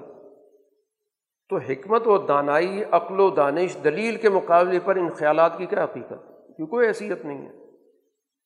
وقتی طور پر یہ اس پہ خوش ہو رہے ہیں۔ لا یفلحون، یہ کبھی کامیاب نہیں ہو سکتا پھر قرآن حکیم کا جیسے انداز ہے، وہ واقعات کو ذکر کرتا ہے یہ سمجھانے کے لیے کہ یہ ساری گفتگو جو قرآن کر رہا ہے، یہ محض کوئی تخیلاتی یا ہوائی گفتگو نہیں ہے۔ اس کے پیچھے تاریخی واقعات کا مطالعہ تمہیں تائید کرے گا۔ یہ تاریخ کے ذریعے ثابت ہوگا کہ سچ کو غلبہ حاصل ہوا اور باطل کو شکست ہوئی۔ نو علیہ السلاۃ والسلام کی جد وجہد کا قرآن ذکر کرتا ہے کہ نو علیہ السلاۃ والسلام بڑی طویل جد وجہد لیکن کسی بھی موقع پر ان کے عزائم کمزور نہیں ہوئے۔ کبھی بھی ان پر مایوسی تاری نہیں ہوئی۔ ساڑھے نو سو سال کہنا بڑا آسان ہے۔ اتنی طویل جد وجہد کرنا اور پورے عزم کے ساتھ۔ چنانچہ ان کے عزم کے الفاظ قرآن نے ذکر کیے کہ قوم کو مخاطب کر کے جو اس کے بڑے بڑے لوگ تھے ان کو مخاطب کر کے کہا کہ اگر میرا وجود تمہیں گراں گزر رہا ہے اور جو میں تمہیں بار بار اللہ کی آیات کے حوالے سے تمہیں نصیحت کر رہا ہوں، یاد دہانی کر رہا ہوں، یہ تمہیں برا لگ رہا ہے، بھاری لگ رہا ہے، تو میرا تو اللہ پہ اعتماد ہے۔ تم اپنی ساری تدبیریں اکٹھی کر لو، سارے منصوبے اکٹھے کرو، جو بھی تمہارے کوئی پارٹنر شرکا مل سکتے ہیں، ان کو بھی لے آؤ۔ تاکہ تمہیں کوئی کسی قسم کا کوئی شبہ نہ رہے۔ اور میرے بارے میں جو فیصلہ کرنا ہے، کر گزرو۔ مجھے تم سے کوئی مہلت نہیں چاہیے۔ یہ ہے پیغمبر کا عزم۔ اس پورے نظام کے مقابلے پر وہ پوری توانائی کے ساتھ بات کر رہے جو کچھ تم کر سکتے ہو، سب کچھ کر لو۔ اور میری بات اگر نہیں ماننا چاہتے، تو میرا تم سے کوئی معاوضے کا تعلق تو نہیں ہے۔ میں نے کوئی تم سے تنخواہ تو نہیں مانگی، تم سے کوئی اجرت تو نہیں مانگ رہا۔ میں تو اس سارے کام کی جو اگر اجرت ہے، اجر ہے، وہ میں نے اللہ سے لینا ہے۔ میرا اس سے تعلق ہے۔ تم سے تو تعلق ہی نہیں میرا۔ کہ میرا تمہارے ساتھ کوئی لین دین کا تعلق ہو۔ مجھے اللہ نے حکم دے رکھا ہے کہ میں فرما بردار جماعت کا حصہ بنوں۔ تو اس لیے میں تو اپنے سوچ میں، فکر میں، نظریے میں، عمل میں بالکل واضح ہوں۔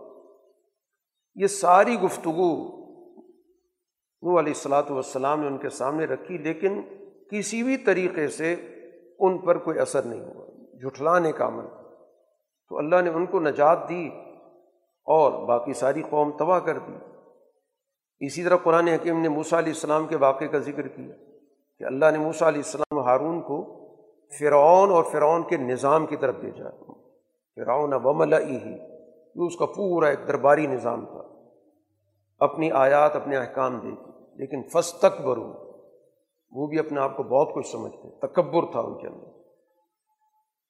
وہ موسا علیہ السلام، ہارون علیہ السلام کو عقید سمجھتے تھے ان نے ہمارا کیا مقابلہ کرا ویسے بھی ان کا تعلق جس قوم سے ہے، بنی اسرائیل سے، وہ تو ویسے ہی ہماری غلام ہے۔ تو جب موسا علیہ السلام نے پوری توانائی کے ساتھ اس کے سامنے اپنی سچی بات رکھی، تو اس نے کہا کہ مجھے جی تمہاری جو گفتگو لگتی ہے، یہ تو لگتا ہے کوئی کچھ جادو ہے۔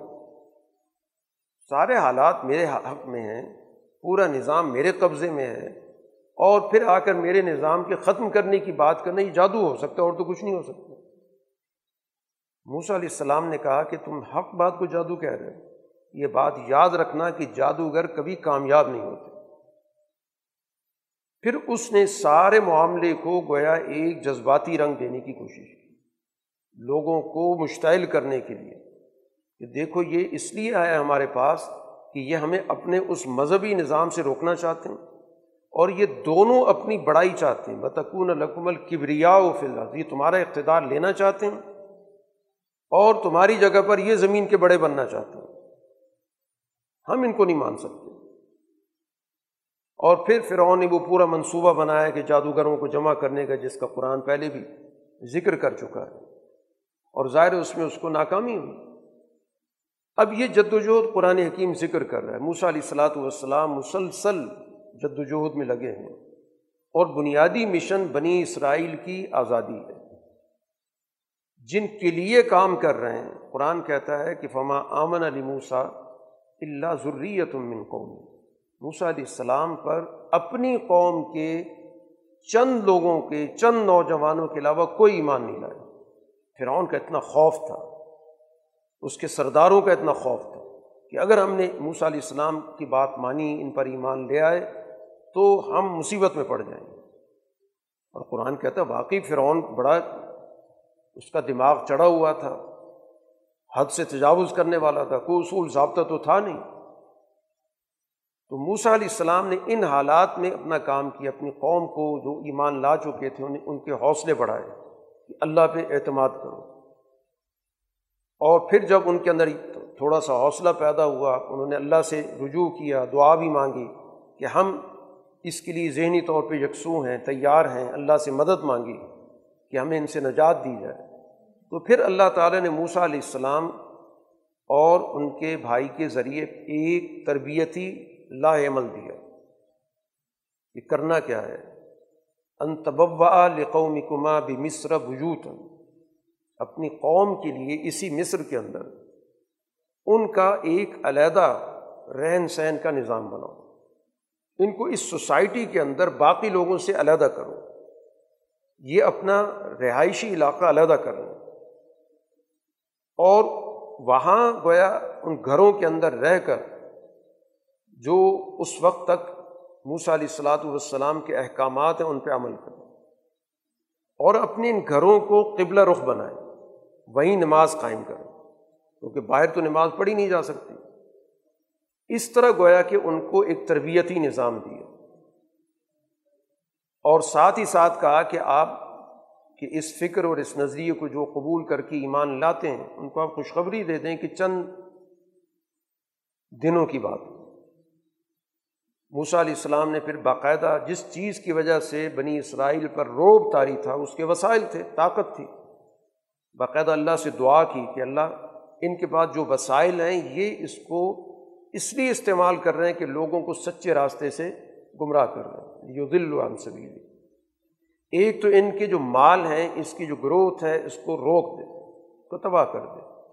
اور دوسرا جو ان کے لیے بد دعا کی موسیٰ علیہ السلام نے کہ ان کے دلوں کے اندر سے اب ایمان قبول کرنے کی صلاحیت ختم کر دے یہ موسیٰ علیہ السلام طویل جد و جہد کے بعد دعا کر رہے ہیں کہ یہ لوگ اب ماننے کے لیے تیار نہیں ہیں۔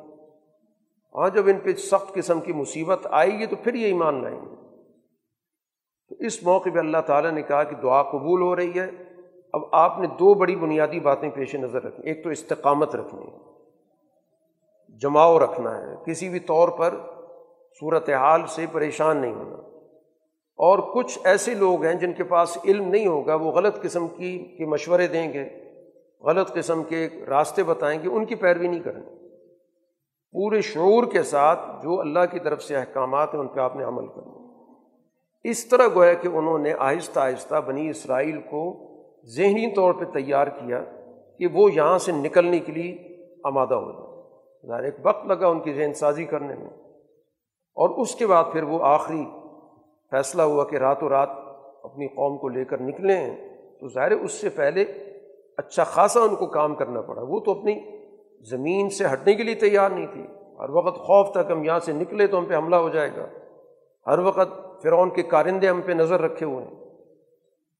اور اس طرح وہ جب نکلیں تو اس کے بعد پھر اللہ تعالیٰ نے ان کی مدد کی اور نجات دی اور فرعون سارا کا سارا غرق ہوا۔ اس کے بعد قرآن ذکر کرتا ہے بلقت ببا نہ بنی اسرائیل مبب صدق ہم نے بنی اسرائیل کو گویا پسندیدہ جگہ عطا کی، آزادی کا ماحول دیا اور پھر اس کے بعد ان کے لیے رزق کے وسائل مہیا کر دیے۔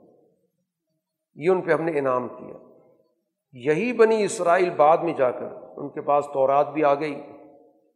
تورات کے ہوتے ہوئے اگلی نسلوں کے قرآن بات کر رہے ہیں۔ ان میں اختلافات پیدا ہو۔ علم کے باوجود تو یہ گراوٹ کا دور بھی بیان کر دی کہ بعد میں جا کر اپنے ماضی سے ان کو سبق سیکھنا چاہیے تھا، ان انعامات کو ذہن میں رکھنا چاہیے تھا کہ کس طرح ان کو غلامی سے آزادی ملی۔ لیکن ان کے اندر بھی بگاڑ پیدا ہوا۔ یہاں پر قرآن حکیم رسول اللہ صلی اللہ علیہ وسلم کے ذریعے قرآن کے حوالے سے جو بھی اس کا مطالعہ کر رہا ہے، اس کو پڑھ رہا ہے، اس کو ہدایت دیتا ہے کہ جب حق آتا ہے تو سب سے پہلے یہ جو قرآن اس سورہ کے اندر گفتگو کر رہا ہے، حق کی، حکمت کی، دلیل کی، تو سب سے پہلی ذمہ داری یہ ہوتی ہے کہ اس کے بارے میں کسی بھی طور پر کوئی دلوں کے اندر شبہات نہیں ہونی چاہیے، ڈاما ڈول نہیں ہونا چاہیے، تذبذب نہیں ہونا چاہیے۔ کیونکہ یہی چیز ترقی کرتے کرتے آگے جھٹلانے کے عمل تک پہنچا دیتی اور جب جھٹلانے کے عمل کو مستقل اختیار کیا جاتا ہے تو پھر اسی کے نتیجے میں دلوں پر مور لگ جاتی ہے، ایمان سے محرومی ہو جاتی ہے۔ اس لیے سچائی کو کھلے دل کے ساتھ قبول کرو۔ اس کے بارے میں شکوک و شبہات اپنے دلوں کے اندر نہ پیدا کرو۔ قرآن حکیم نے یہاں پر یونس علیہ السلاۃ والسلام کی قوم کا ایک واقعہ بھی ذکر کیا ہے۔ وہ بڑا منفرد واقعہ ہے۔ کہ یونس علیہ السلاۃ والسلام اپنی قوم کو مسلسل بات سمجھاتے رہے اور ان کی طرف سے انکار و طرح بات نہیں مانتے تھے۔ تو یونس علیہ السلاۃ والسلام نے اس ساری صورت حال سے یہ اخذ کیا کہ اب یہ اس سطح تک پہنچ چکے ہیں کہ ان پر اللہ کا عذاب آئے گا، کیونکہ یہ مسلسل انکار کر رہے لیکن ابھی اللہ تعالیٰ کی طرف سے یونس علیہ السلاۃ والسلام کو کوئی باقاعدہ اطلاع یا حکم نہیں دیا گیا۔ خود ان نے اپنا ایک اندازہ کیا کہ ان کو جتنی بات سمجھائی جانی تھی، سمجھا دی گئی۔ پوری طرح ابلاغ ہو چکا ہے۔ لہٰذا اب اللہ تعالیٰ کی طرف سے ان کا کوئی آخری وقت آ رہا ہے۔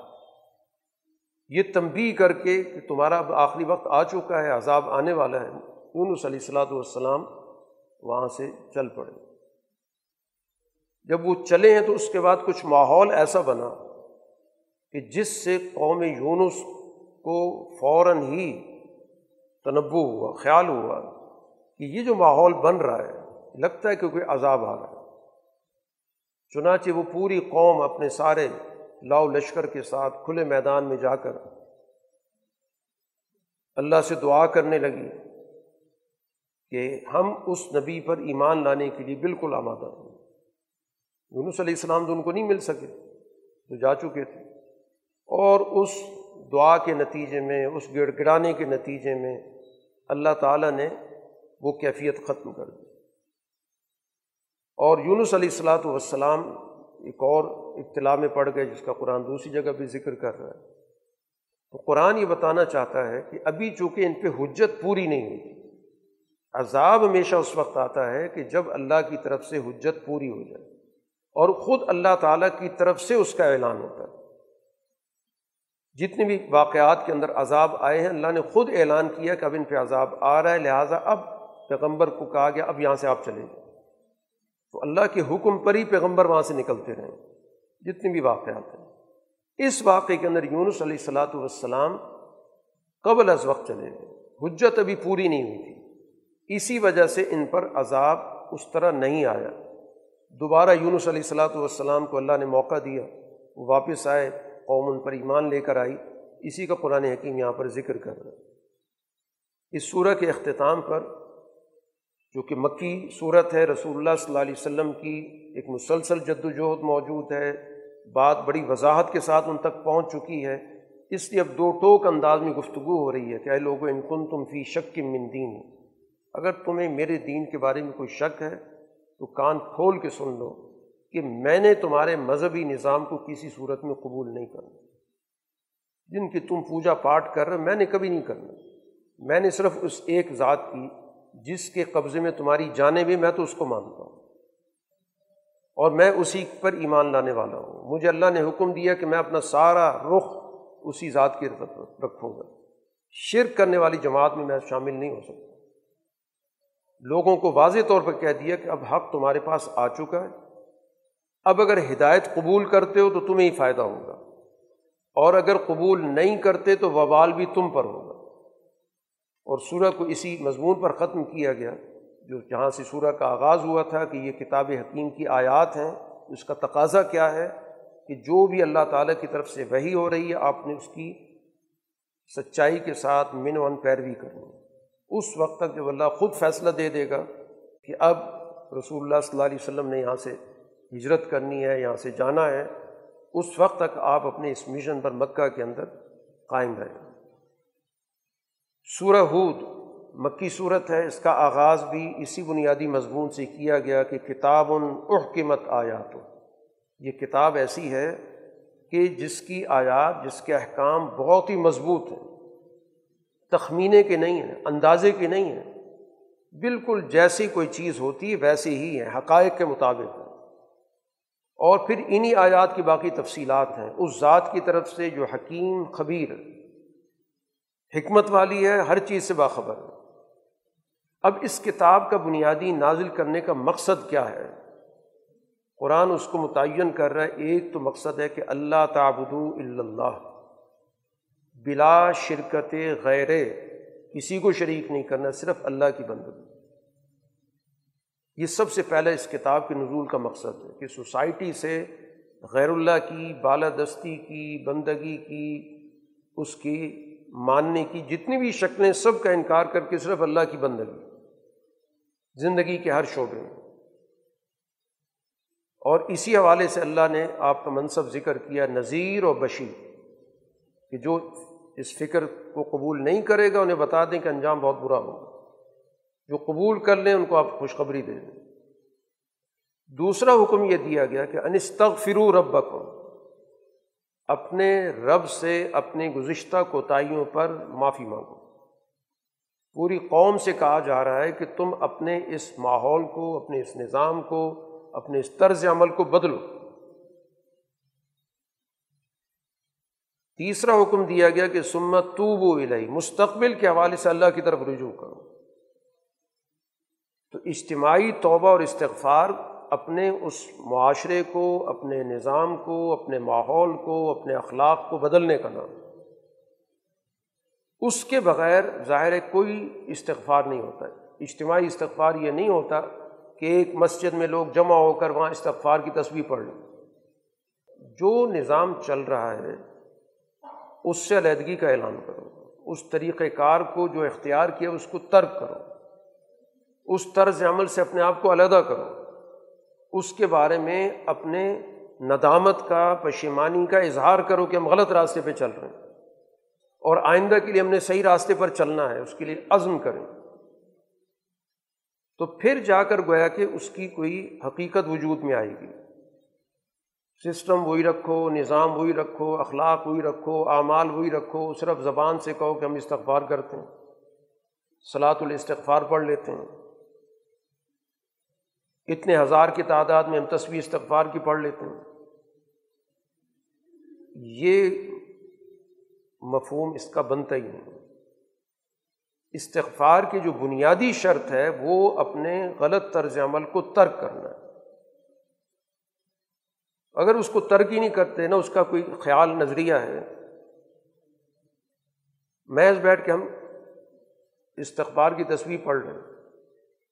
اور اپنے اس طرز عمل پہ نہ کوئی ہمیں احساس ہے، نہ کوئی ندامت ہے، نہ کوئی اس کے بارے میں ذہن کے اندر کوئی تصور موجود ہے کہ غلط طرز عمل ہے، نہ اس سے ہٹنے کا، نہ اس سے بچنے کا، کوئی ذہن کے اندر فکر ہی موجود نہیں ہے۔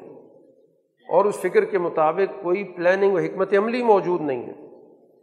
تو وہ تو محض ایک زبانی جمع خرچ ہوگا۔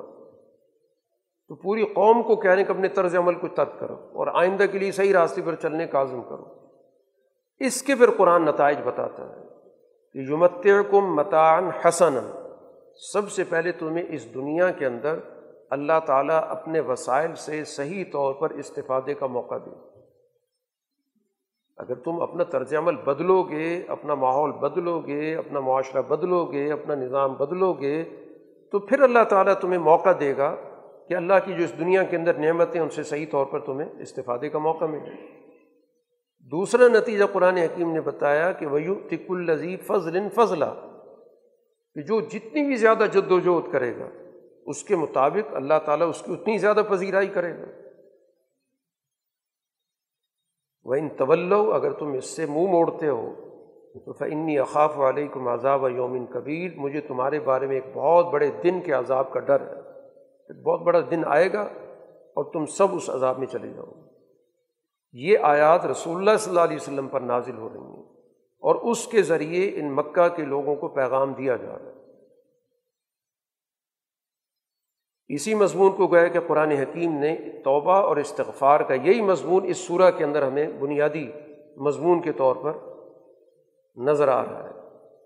اب جو اللہ تعالیٰ کی طرف سے جو مستحکم یہاں پہ قرآن نے شروع میں بات کی، احکمت آیا تو اس کے مستحکم اصول اور احکام ہیں انہیں میں سے ایک حکم قرآن حکیم نے معیشت کے حوالے سے ذکر کیا۔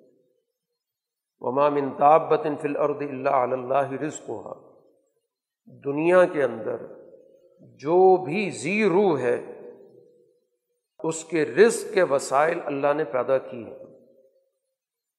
وسائل پہلے پیدا ہوتے ہیں، اس کے بعد ان وسائل کو استعمال کرنے والی مخلوق دنیا میں آئی اور اگر آپ کو دنیا میں اس کے برعکس نظر آ رہا ہے کہ دنیا میں اللہ کی مخلوق موجود ہے اور کئی علاقے قحط سے دو چار ہیں۔ کتنے لوگ ہیں، ضروریات زندگی سے محروم ہیں۔ تو اب یہی چیز سوچنے کی ہے کہ اللہ تعالیٰ نے تو کہہ رکھا ہے کہ میں نے تو ہر زی روح کے لیے رزق رکھا ہوا ہے۔ اور جب سوسائٹی کے اندر رزق نہیں پہنچ رہا تو اب اس کو تلاش کرنا۔ کہ اس کی وجہ قدرت کا نظام نہیں ہے کہ ہم اس کو اللہ کی طرف منسوخ کرتے ہیں۔ اللہ نے تو کہہ دیا کہ میں نے تو رزق کے وسائل رکھے ہیں۔ یہ ہو ہی نہیں سکتا کہ کوئی زی حیات دنیا کے اندر آئے اور اس کا رزق موجود نہ ہو۔ اسی وجہ سے ہم دیکھ رہے ہیں کہ ہر دور کے اندر اللہ تعالیٰ نے رزق کے حصول کے لیے انسان کو نت نیا علم دیا۔ اس کو زمین سنبھالنے کا علم دیا، اس کو مزید بہتر بنانے کا علم دیا، زیادہ پیداوار حاصل کرنے کا علم دیا۔ مختلف چیزوں کی صنعت کا اس کو علم دیا، یہ سارے علوم، ٹیکنالوجی کا علم دیا۔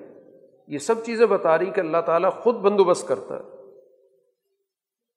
جب دنیا کے اندر تھوڑی آبادی تھی تو جو سادہ نظام ہو سکتا تھا، اس کے مطابق وسائل موجود تھے۔ جو جو آبادی بڑھتی چلی گئی تو اللہ نے اس انسان کے علم میں بھی اضافہ شروع کر دیا۔ اس کے عقل و شعور میں اضافہ کر دیا۔ اس کے اندر اللہ نے فطری طور پہ صلاحیت رکھی ہے، ایجاد اور تقلید کی۔ وہ چیزیں نت نہیں بناتا ہے، ایجادات کرتا ہے۔ اور ان ایجادات سے فائدہ اٹھانے کا اس کو علم دیا گیا۔ تو اگر سوسائٹی کے اندر عدم توازن نظر آ رہا ہے، تو اس کا مطلب ہے کہ ہمیں اس دنیا کے اندر اس کا سبب تلاش کرنا۔ اس کو ہم نے قدرت کی طرف یا اللہ کی طرف منسوخ نہیں کرنا۔ اللہ تعالیٰ ظالم نہیں ہے۔ اللہ تعالیٰ کی یہ مخلوق ہے۔ وہ اس نے خود پیدا کی ہے اور رزق کے وسائل بھی اس نے پیدا کی ہیں اسی وجہ سے اس دنیا کے اندر انسان کو خلافت کا منصب دیا گیا کہ وہ ان وسائل سے انسانیت کو فائدہ اٹھانے کا نظام قائم کرے۔ خلافت نامی مینجمنٹ کا ہے، انتظام کا ہے۔ اس انسان کو انتظامی صلاحیت اس لیے دی گئی کہ انتظام کرے کہ ان وسائل کو کیسے بہتر سے بہتر طریقے سے مفید سے مفید تر بنایا جا سکتا ہے تاکہ سوسائٹی کا کوئی آدمی بھی رزق سے محروم نہ رہے۔ اسی وجہ سے تو ہم دیکھتے ہیں نا کہ خلافۂ راشدین اپنے آپ کو کیوں ذمہ دار سمجھتے ہیں؟ کہ کوئی بھوکا ہوگا تو میں ذمہ دار ہوں گا۔ وہ تو یہ نہیں کہتے بھوکا ہوگا تو اللہ کسی کو بھوکا رکھا ہوگا۔ اللہ چاہے گا تو کھلا دے گا۔ ان کے یہاں تو یہ انداز بیان نہیں ملتا۔ وہ تو اپنے آپ کو ذمہ دار سمجھ رہے ہوتے ہیں کہ ہم سے کوئی مینجمنٹ کے اندر کمی رہ گئی ہے۔ ہم سے کوئی کوتاہی ہوئی ہے کہ ایک زی روح مخلوق جو ہے وہ بھوکی رہ گئی ہے۔ یا بھوک سے مر گئی۔ تو اس وجہ سے قرآن کا یہ ضابطہ بتا رہا ہے کہ دنیا کے اندر رزق کے وسائل کے حوالے سے کوئی قدرتی محرومی نہیں ہے۔ ان وسائل کا غلط استعمال ہو رہا ہے۔ ان وسائل پر قبضہ ہو گیا اجارہ داری ہو گئی جس کی وجہ سے قومیں محروم ہو گئیں۔ کیا افریقہ کو اللہ تعالیٰ نے وسائل سے محروم پیدا کیا؟ بے شمار وسائل موجود ہیں یہ، لیکن وہاں لوٹ مار لگی ہوئی ہے۔ مغرب کی کمپنیوں نے وہاں کے وسائل پہ قبضہ کیا ہوا ہے۔ معدنیات وہ قبضے میں لے رہے ہیں۔ وہاں کی زمین پہ قبضے کیے ہوئے ہیں۔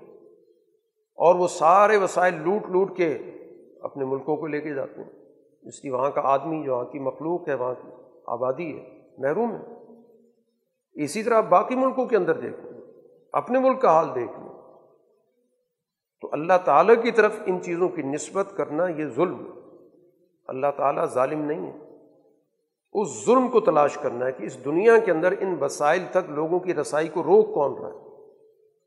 ان وسائل پر کس کی اجارہ داری ہو گئی؟ اس اجارہ داری کو چھڑانا یہ اس اصول کا تقاضا ہے جو قرآن نے یہاں پر ذکر کیا۔ رسول اللہ صلی اللہ علیہ وسلم جو جد وجہد کر رہے ہیں، کیونکہ یہ مکی صورت ہے، اسی تناظر میں ساری گفتگو ہو رہی ہے۔ اور جو بھی ان کی طرف سے اعتراضات ہو رہے ہیں، تنقید ہو رہی ہے۔ اور تنقید کا انداز کیا ہے؟ قرآن نے اس کا بھی ذکر کیا۔ کیونکہ جب ذہن میں سرمایہ موجود ہو، دولت پرستی ہو، مال پرستی ہو، تو اسی انداز سے چیزوں کو دیکھتے ہیں۔ اب رسول اللہ صلی اللہ علیہ وسلم کے بارے میں کہتے ہیں کہ ان کے پاس خزانے کیوں نہیں ہیں؟ لولا انزل علیہ کنز، اگر یہ اللہ کے رسول ہیں تو ان کے تو بڑے بڑے خزانے ہونے چاہیے مالدار آدمی، گویا جو مالدار ہوگا وہی اللہ کا رسول بنے گا۔ ایسے چلے، مادی طور پہ نہ صحیح کوئی روحانی طور پر کوئی ایسی ان کی شخصیت ہوتی کہ ان کے ساتھ آگے پیچھے فرشتے نظر آ رہے ہوتے۔ تو ایسا کیوں نہیں ہوا؟ اب ظاہر اس طرح کے بیجا اعتراضات رسول اللہ صلی اللہ علیہ وسلم ظاہر اس ماحول میں رہتے ہیں، تو اس پہ اللہ نے آپ کو تسلی دی کہ ان کی باتوں سے آپ اپنے دل کو تنگ نہ ہونے دیں۔ ہو سکتا ہے کہ ان کی باتوں سے انسان پہ اثر پڑتا ہے۔ تو کسی بھی صورت میں آپ کے دل میں تنگی اس وجہ سے نہ پیدا ہو کہ اس طرح کی باتیں کر رہے ہیں۔ آپ انما انتر نذیر۔ آپ کا تو مشن، مقصد یہ ہے کہ آپ نے اس سوسائٹی کے اندر لوگوں کے حالات کو درست کرنا ہے اور اس کے برے انجام سے ان کو آگاہ کرنا ہے۔ آپ کا کام تو معاشرے کے اندر بیداری پیدا کرنا ہے۔ آپ نذیر ہیں، جھنجھوڑنے والے ہیں، خبردار کرنے والے ہیں۔ آپ کو مال و دولت کے کوئی مالک بنا کر تو آپ کو دنیا میں نہیں بھیجا گیا۔ تو آپ اپنے مشن پہ کام کر رہے ہیں۔ باقی یہ کہتے ہیں کہ یہ سارا خود ساختہ آپ نے بنا رکھا ہے تو ان سے کہیں کہ بڑی واضح بات ہے۔ جو کچھ میں تمہیں پیغام دیتا ہوں، جو میری زبان سے اللہ کا پیغام تم تک پہنچ رہا ہے، جو میں تمہیں ہدایات دے رہا ہوں تم اس جیسی دس ہدایات لے آؤ، اگر گھڑی ہوئی باتیں تو تم بھی تو گھڑ سکتے ہو۔ اس قسم کے دس احکامات لے آؤ، دس قانون لے آؤ۔ تو پتہ چل جائے گا کہ میں نے گھڑی ہیں یا اللہ نہیں دی ہیں۔ تو قرآن کہتا ہے، اس کا یہ جواب نہیں دے سکیں گے۔ تو ان کو پھر یہ بات جان لینی چاہیے کہ اللہ کے رسول جو کچھ کہہ رہے ہیں، وہ اللہ کا نازل کردہ پیغام ہی دے رہے ہیں۔ اگر اپنا بنایا ہوا ہوتا تو یہ جواب دے سکتے تھے۔ اس کے بعد قرآن حکیم اس بات کو واضح کرتا ہے کہ اللہ تعالیٰ نے اس دنیا کے نظام کے اندر مکمل عدل رکھا۔ وہ کسی صورت میں کسی کے ساتھ ناانصافی نہیں کرتا، حتیٰ کہ وہ لوگ جو اللہ پر ایمان نہیں بھی رکھتے، اگر وہ بھی اس دنیا کے اندر کسی ضابطے کے مطابق اپنی زندگی بسر کر رہے ہیں تو ان کو بھی نتائج ملیں۔ گے جن کا آخرت پہ کوئی عقیدہ نہیں۔ منکانہ یرید الحیات دنیا وزینتہا نوفی الہم اعمال کیا جو دنیا بھی جد وجہد کر رہے ہیں دنیا کے اصول کے مطابق جد وجہد کر رہے ہیں۔ تو ان کو اس کی جد وجہد کے مطابق نتائج پوری دیے جائیں۔ اللہ کوئی کمی نہیں کرے گا۔ لیکن چونکہ ان کا آخرت کا نظریہ نہیں ہے تو آخرت میں انہیں کچھ نہیں ملے گا۔ یہ اسی کے مطابق جو دنیا میں ان کو نتائج مل جائیں گے۔ اب رسول اللہ صلی اللہ علیہ وسلم جس راستے پر ہیں جس جد وجہد پر ہے اس کو قرآن حکیم کہتا ہے بینہ، بینہ، کہتے ہیں بالکل روشن چیز۔ تو قرآن دلائل کو بیان کر رہا ہے کہ رسول اللہ صلی اللہ علیہ وسلم کی کوئی باتیں ایسی کوئی چھپی ہوئی نہیں ہیں کہ جو سمجھ میں نہ آتی ہوں۔ قرآن بار بار ذکر کر رہا ہے کہ آپ کی گفتگو آپ کے دلائل آپ کا پیغام بالکل واضح الفاظ میں جو ہر آدمی کو سمجھ میں آ جاتا ہے۔ اور پھر تائید میں پیچھے پوری تاریخ موجود ہے۔ پچھلی کتابیں بھی انہیں موضوعات پر گفتگو کرتی آ رہی ہیں۔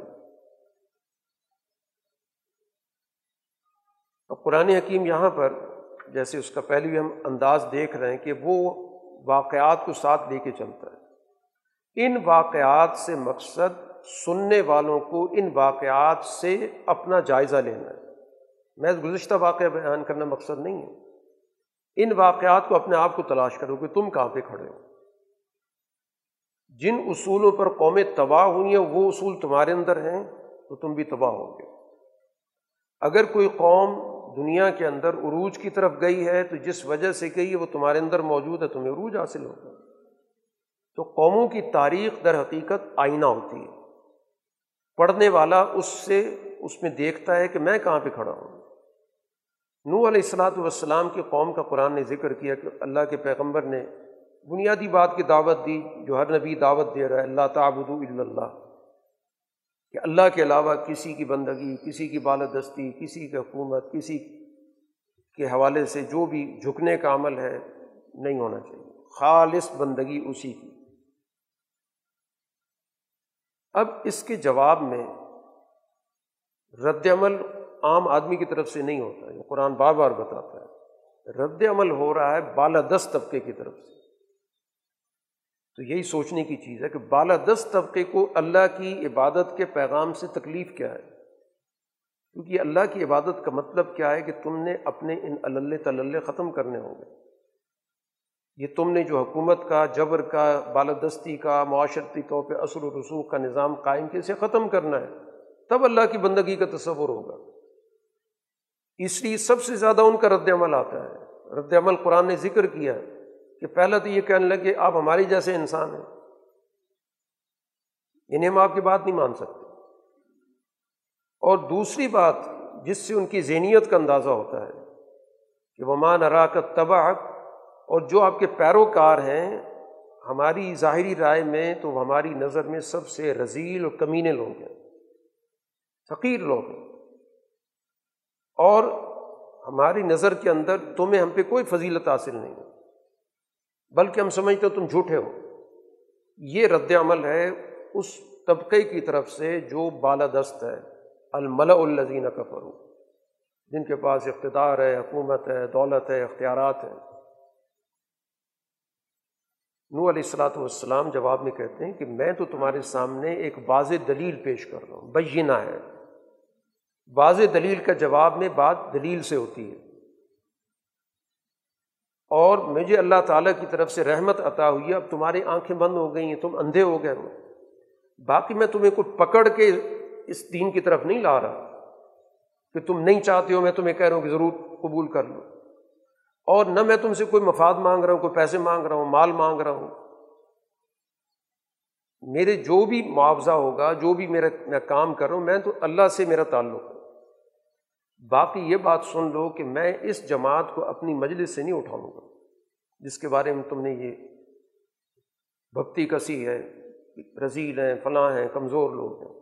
میں ان کو نہیں، یہ اصل میں اللہ پر سچے ایمان لا کر ان کا یقین ہے کہ ان کے اللہ سے ملاقات ہوگی۔ میں تو تمہیں جاہل و بے شور سمجھتا ہوں۔ اور پھر کہا ایک قوم، یہ بات یاد رکھنا کہ اگر میں ان کو یہاں سے اٹھا دوں اپنی مجلس سے تو اللہ تعالیٰ کی طرف سے مجھ سے جو بعض پرس ہوگی تو میری کون مدد کرے گا؟ وہ اللہ کی ان پہ رحمت ہے۔ سوال ہی پیدا نہیں ہوتا کہ میں ان کو یہاں سے اٹھاؤں۔ اور پھر اس کے بعد میں نے کب دعویٰ کیا ہے؟ جو تم ساری گفتگو کر رہے ہو۔ میں نے یہ کوئی دعویٰ نہیں کیا کہ میرے پاس اللہ کے بڑے خزانے جمع ہو گئے ہیں۔ میرا یہ دعویٰ ہی نہیں ہے۔ نہ یہ میرا دعویٰ ہے کہ میں ساری غیب کی باتوں کو جانتا ہوں۔ نہ یہ میرا دعویٰ ہے کہ میں فرشتہ ہوں۔ اور نہ ہی میں یہ کہوں گا کہ جن کو تم اپنی نظروں میں حقیر سمجھتے ہو، ان کے بارے میں میں یہ کہوں کہ اللہ تعالیٰ ان کو بھلائی نہیں دے گا۔ ان میں سے کوئی چیز بھی نہیں ہوگی۔ اب نو علیہ السلام کا جب دو ٹوک جواب آ گیا، تو وہ کہنے لیں گے نو آپ سے بڑی بحث ہو چکی ہے۔ جو آپ ہمیں بار بار کہتے ہیں نا، عذاب آئے گا، عذاب آئے گا، بس آپ وہ لے آئیں۔ انہوں علیہ السلام نے کہا، انشاءاللہ وہ آ جائے گا۔ پھر تم مقابلہ نہیں کر سکتے۔ اب اگر تم میری بات سننا ہی نہیں چاہتے، تو ظاہر میری نصیحت دینے کا تو کوئی فائدہ نہیں۔ اور اس کے بعد پھر اللہ تعالیٰ نے نو علیہ السلاۃ والسلام کو باقاعدہ بتایا کہ آنے والے حالات کے لیے تیاری کریں۔ مستقبل کی تیاری کی گویا کہ حکمت عملی بتائی کہ آپ باقاعدہ ایک کشتی تیار کریں ایک بحری جہاز تیار کریں۔ تو وہ دنیا عالم اسباب ہے۔ اللہ نے اسی عالم اسباب کے ضابطے کے تحت ہی بتایا۔ یہ بھی تو ہو سکتا تھا، اللہ تعالیٰ نے کسی خاص قدرت کے ذریعے جب وہ طوفان آیا، وہاں سے ان کو نکال کے کہیں اور بھیج دیتا۔ لیکن ایک عالم اسباب کے نظام کے طور پہ کہ جب کوئی اس طرح کے حالات ہوں تو اس کے لیے تیاری کرنی چاہیے۔ تو وہی تیاری کی، انہوں نے باقاعدہ ایک کشتی، ایک جہاز بنایا، جس کا وہ لوگ مذاق بھی اڑاتے تھے کہ کشتی کا اور جہاز کا اس خشکی پہ کیا کام ہے؟ اس پہ کہا گیا کہ آج تم مذاق اڑا رہے تو کل ہماری باری ہوگی۔ پھر تمہیں پتہ چلے گا کہ کس پر عذاب آیا تھا۔ بہرحال وہ عذاب آیا، آسمان سے موسلا دھار بارش، زمین سے پانی ابلنے لگ گیا، حتیٰ کہ قرآن کے الفاظ ہیں، وفارت تنور۔ وہ جگہ جہاں تنور لگا ہوتا ہے، جہاں پہ آگ جلتی ہے، وہاں سے بھی پانی نکل رہا ہے تو اس موقع پہ اللہ نے کہا کہ ہر مخلوق کا ایک ایک جوڑا رکھو، جو آپ پہ ایمان لا چکے ہیں، ان کو اس پہ سوار کرو۔ اب یہی اس میں رہیں گے، باقی سب گویا کہ غرق ہوں گے۔ نو علیہ السلاۃ والسلام کا ایک ذاتی واقعہ قرآن نے ذکر کیا۔ تو ان کا بیٹا جو ہے، وہ دوسری جماعت میں شامل تھا۔ وہ اس موقع پر ان کے ساتھ شامل نہیں ہوا۔ نو علیہ السلام نے اس کو بار بار بلایا بھی کہ ہمارے ساتھ آ جاؤ، اس کافر جماعت کا حصہ مت بنو۔ کہنے لگا، کوئی مسئلہ نہیں، سیلاب ہی ہے۔ پہاڑ پہ چڑھ جاؤں گا اتنا کون سا بڑا سیلاب بچ جاؤں گا۔ نو علیہ السلام نے کہا، آج کوئی نہیں بچے گا، سوائے اس کے جس پہ اللہ کرے ہم یہ گفتگو ہو رہی، باپ بیٹے کی ایک پانی کی موج آتی ہے، وہ غرق ہونا تو بہرحال وہ سفر ان کا چلتا رہا۔ بالآخر اللہ تعالیٰ کی طرف سے حکم ہوا، پانی آسمان کا تھم گیا، زمین نے سارا پانی وہ نگل لیا اور ایک جودی پہاڑ کے پاس وہ قافلہ اترتا ہے۔ یہ قرآن حکیم نے یہاں پر ذکر کیا ہے۔ نو علیہ السلاۃ والسلام نے اس کا اظہار کیا اللہ کے سامنے کہ وہ میرا بیٹا تھا۔ تو اس پہ بتایا گیا کہ اس کا آپ سے کوئی تعلق نہیں۔ ٹھیک ہے، نسبی طور پہ ہوگا، لیکن جب وہ آپ کے مشن پہ ہی نہیں ہے، تو اس کا آپ سے کیا تعلق؟ ان لئی سمینا لیکن وہ آپ کے گھر کا آدمی ہی نہیں رہا وہ بد کردار آدمی تھا۔ اور ایسے موضوع پہ آپ مجھ سے سوال نہ کریں، اللہ نے کہا۔ یہ آپ کا جو سوال ہے، یہ مناسب نہیں ہے۔ تو نو علیہ السلاۃ والسلام نے پھر ظاہر کہ اللہ کی پناہ کی درخواست کی کہ میں نے ایسی بات کی ہے جو مجھے نہیں کرنی چاہیے تھی۔ اس واقعے کو ذکر کرنے کے بعد کہ یہ غیب کی باتیں اللہ نے رسول اللہ صلی اللہ علیہ وسلم کو بتائیں۔ حضور صلی اللہ علیہ وسلم کا تو وہ کوئی سورس نہیں ہے کہ جہاں سے آپ کو یہ معلومات ملیں گی اور یہ تفصیلات آپ کو بھی نہیں پتہ تھیں، اس سے پہلے نہ آپ کی قوم کو پتہ مکہ والوں کو بھی نہیں پتہ تھا۔ اب اس واقعے کا نتیجہ کیا ہے؟ وہ آپ کو بتایا گیا کہ فصبر ان نلاقبت المطقین آپ اپنے مشن پہ جمے رہیں، ان مشکلات کا سامنا کریں۔ آخری فیصلہ متقی جماعت کے حق میں ہوتا ہے، جیسے یہاں پہ ہوا۔ اسی طرح قوم عاد کا ذکر کیا گیا۔ قوم عاد کو حود علیہ السلام والسلام نے وہی دعوت دی کہ اللہ کی بندگی کرو۔ اور دو باتیں جو قرآن نے شروع میں ذکر کی، وہ حود علیہ السلام نے بھی کی ہیں۔ ویا قوم استغفر ربکم ثم توبوا کہ اپنے سارے ماحول کو بدلو، اللہ کی طرف رجوع کرو، اپنی ساری اجتماعی کوتاہیوں سے باہر نکلو، صحیح راستے کی طرف گامزن ہو۔ تو تب جا کر تمہارے ظاہری حالات بھی ٹھیک ہوں گے۔ قحط سالی تھی تو کہا گیا کہ آسمان سے بارش ہوگی، تمہاری طاقت میں اضافہ ہوگا۔ یہ دنیا کے نتائج بتائے استغفار اور توبہ کے۔ تو اسی سے اندازہ ہوتا ہے کہ استغفار اور توبہ محض زبانی کلامی جملے کا نام نہیں ہے۔ یہ عملی کام ہے کہ جس میں آپ اس ماحول کو، اس معاشرے کو، اس نظام کو جو بدی پر مبنی ہے، اس سے علیحدگی اختیار کرتے ہیں، اس سے تبرہ کرتے ہیں، برات کا اظہار کرتے ہیں اور آئندہ کے لیے ایک صحیح حکمت عملی اختیار کرنے کا عزم کرتے ہیں۔ تو پھر جا کر معاشرے کے اندر یہ اللہ کا جو منشا ہے پورا ہوتا ہے۔ اب اس پر ان کا رد عمل قرآن نے ذکر کیا اور یہ رد عمل تمام انبیاء کو اسی طرح کا سامنا کرنا پڑا کہ ہم تو اپنے خداؤں کو نہیں چھوڑنے والے۔ اور پھر یہ کہ ہمیں لگتا ہے کہ یہ جو ہمارے خدا ہے نا، انہوں نے آپ کو کوئی آسیب ڈال دیا خدا نخواستہ کوئی آپ کا ذہن کام نہیں کر رہا۔ اس طرح کی باتیں آپ نے شروع کر دیں۔ حود علیہ السلاۃ والسلام نے واضح طور پر کہا کہ میں اللہ کو گواہ کر کے کہتا ہوں، میں تمہارے سارے نظام سے بری ہوں۔ اب جو تم بھی میرے بارے میں جو بھی کوئی تدبیر کرنا چاہتے ہو، جو بھی سازش کرنا چاہتے ہو، مجھے مہلت مت دو، کرو۔ تو یہ در حقیقت ساری گفتگو مکہ والوں کو سنائی جا رہی ہے کہ رسول اللہ صلی اللہ علیہ وسلم کے راستے میں بھی تم نہیں ٹھہر سکتے۔ جو کچھ کرنا چاہتے کر لو۔ رسول اللہ صلی اللہ علیہ وسلم اس مشن پہ کھڑے ہوئے ہیں، جو قرآن حکیم نے نہیں توکل تو اللہ ربی و ربی کو میں اپنے رب اور تمہارے رب پر میرا پورا اعتماد ہے۔ یہ سارا نظام اللہ کے ہاتھ میں اور باقی تم منحرف ہو رہے تو میں نے اپنی بات اللہ کی طرف سے تمہیں پہنچا دی ہے۔ تم نہیں مانو گے تو اللہ تعالیٰ تمہاری جگہ کوئی اور قوم لے آئے گا۔ اللہ کو تم کو نقصان نہیں پہنچا سکتے یہ قوم بھی تباہ ہوئی۔ کس وجہ سے تباہ ہوئی؟ قرآن نے اس کا فرد جرم ذکر کیا۔ جہدو بھی آ جاتی ربی ڈھیٹ بن کے اللہ کے احکامات کو توڑا ہے، انکار کیا۔ رسول کی نافرمانی کی۔ اور بات کس کی مانی؟ امر کل جبارن عنی جبر کرنے والوں کی، دشمنوں کی۔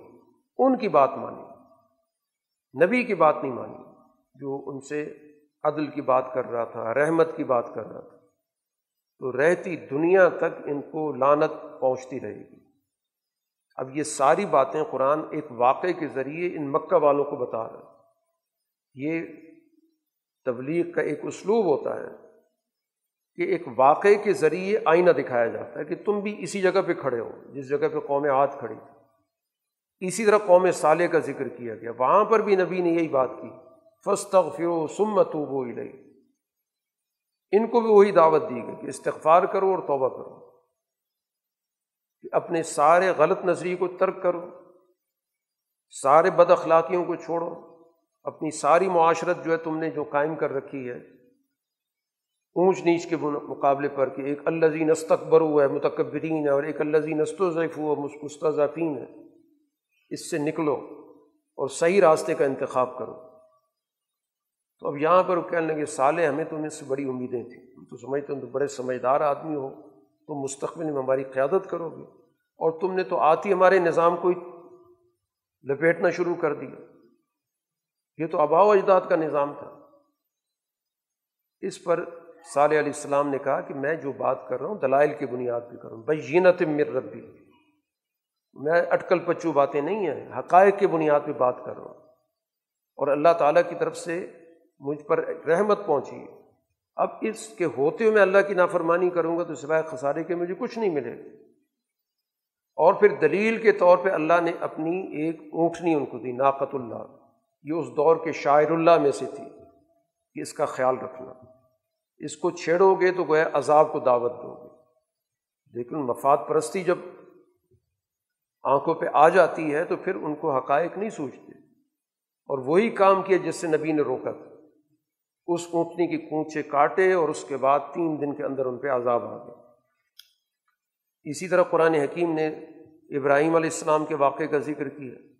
ابراہیم علیہ السلاۃ والسلام کے پاس وہ فرشتے آئے اور وہ اصل میں فرشتے عذاب کے تھے جو قومی لوت کے پاس جا رہے تھے۔ اس لیے ان کی تیور سے ابراہیم علیہ السلاۃ والسلام بھانپ گئے اور تھوڑا سا خوف بھی محسوس کیا۔ خیر انہیں انہیں تسلی دی، بشارت کہ ہم آپ کو تو بشارت دینے آئے ہیں۔ اسحاق علیہ السلاۃ والسلام کی۔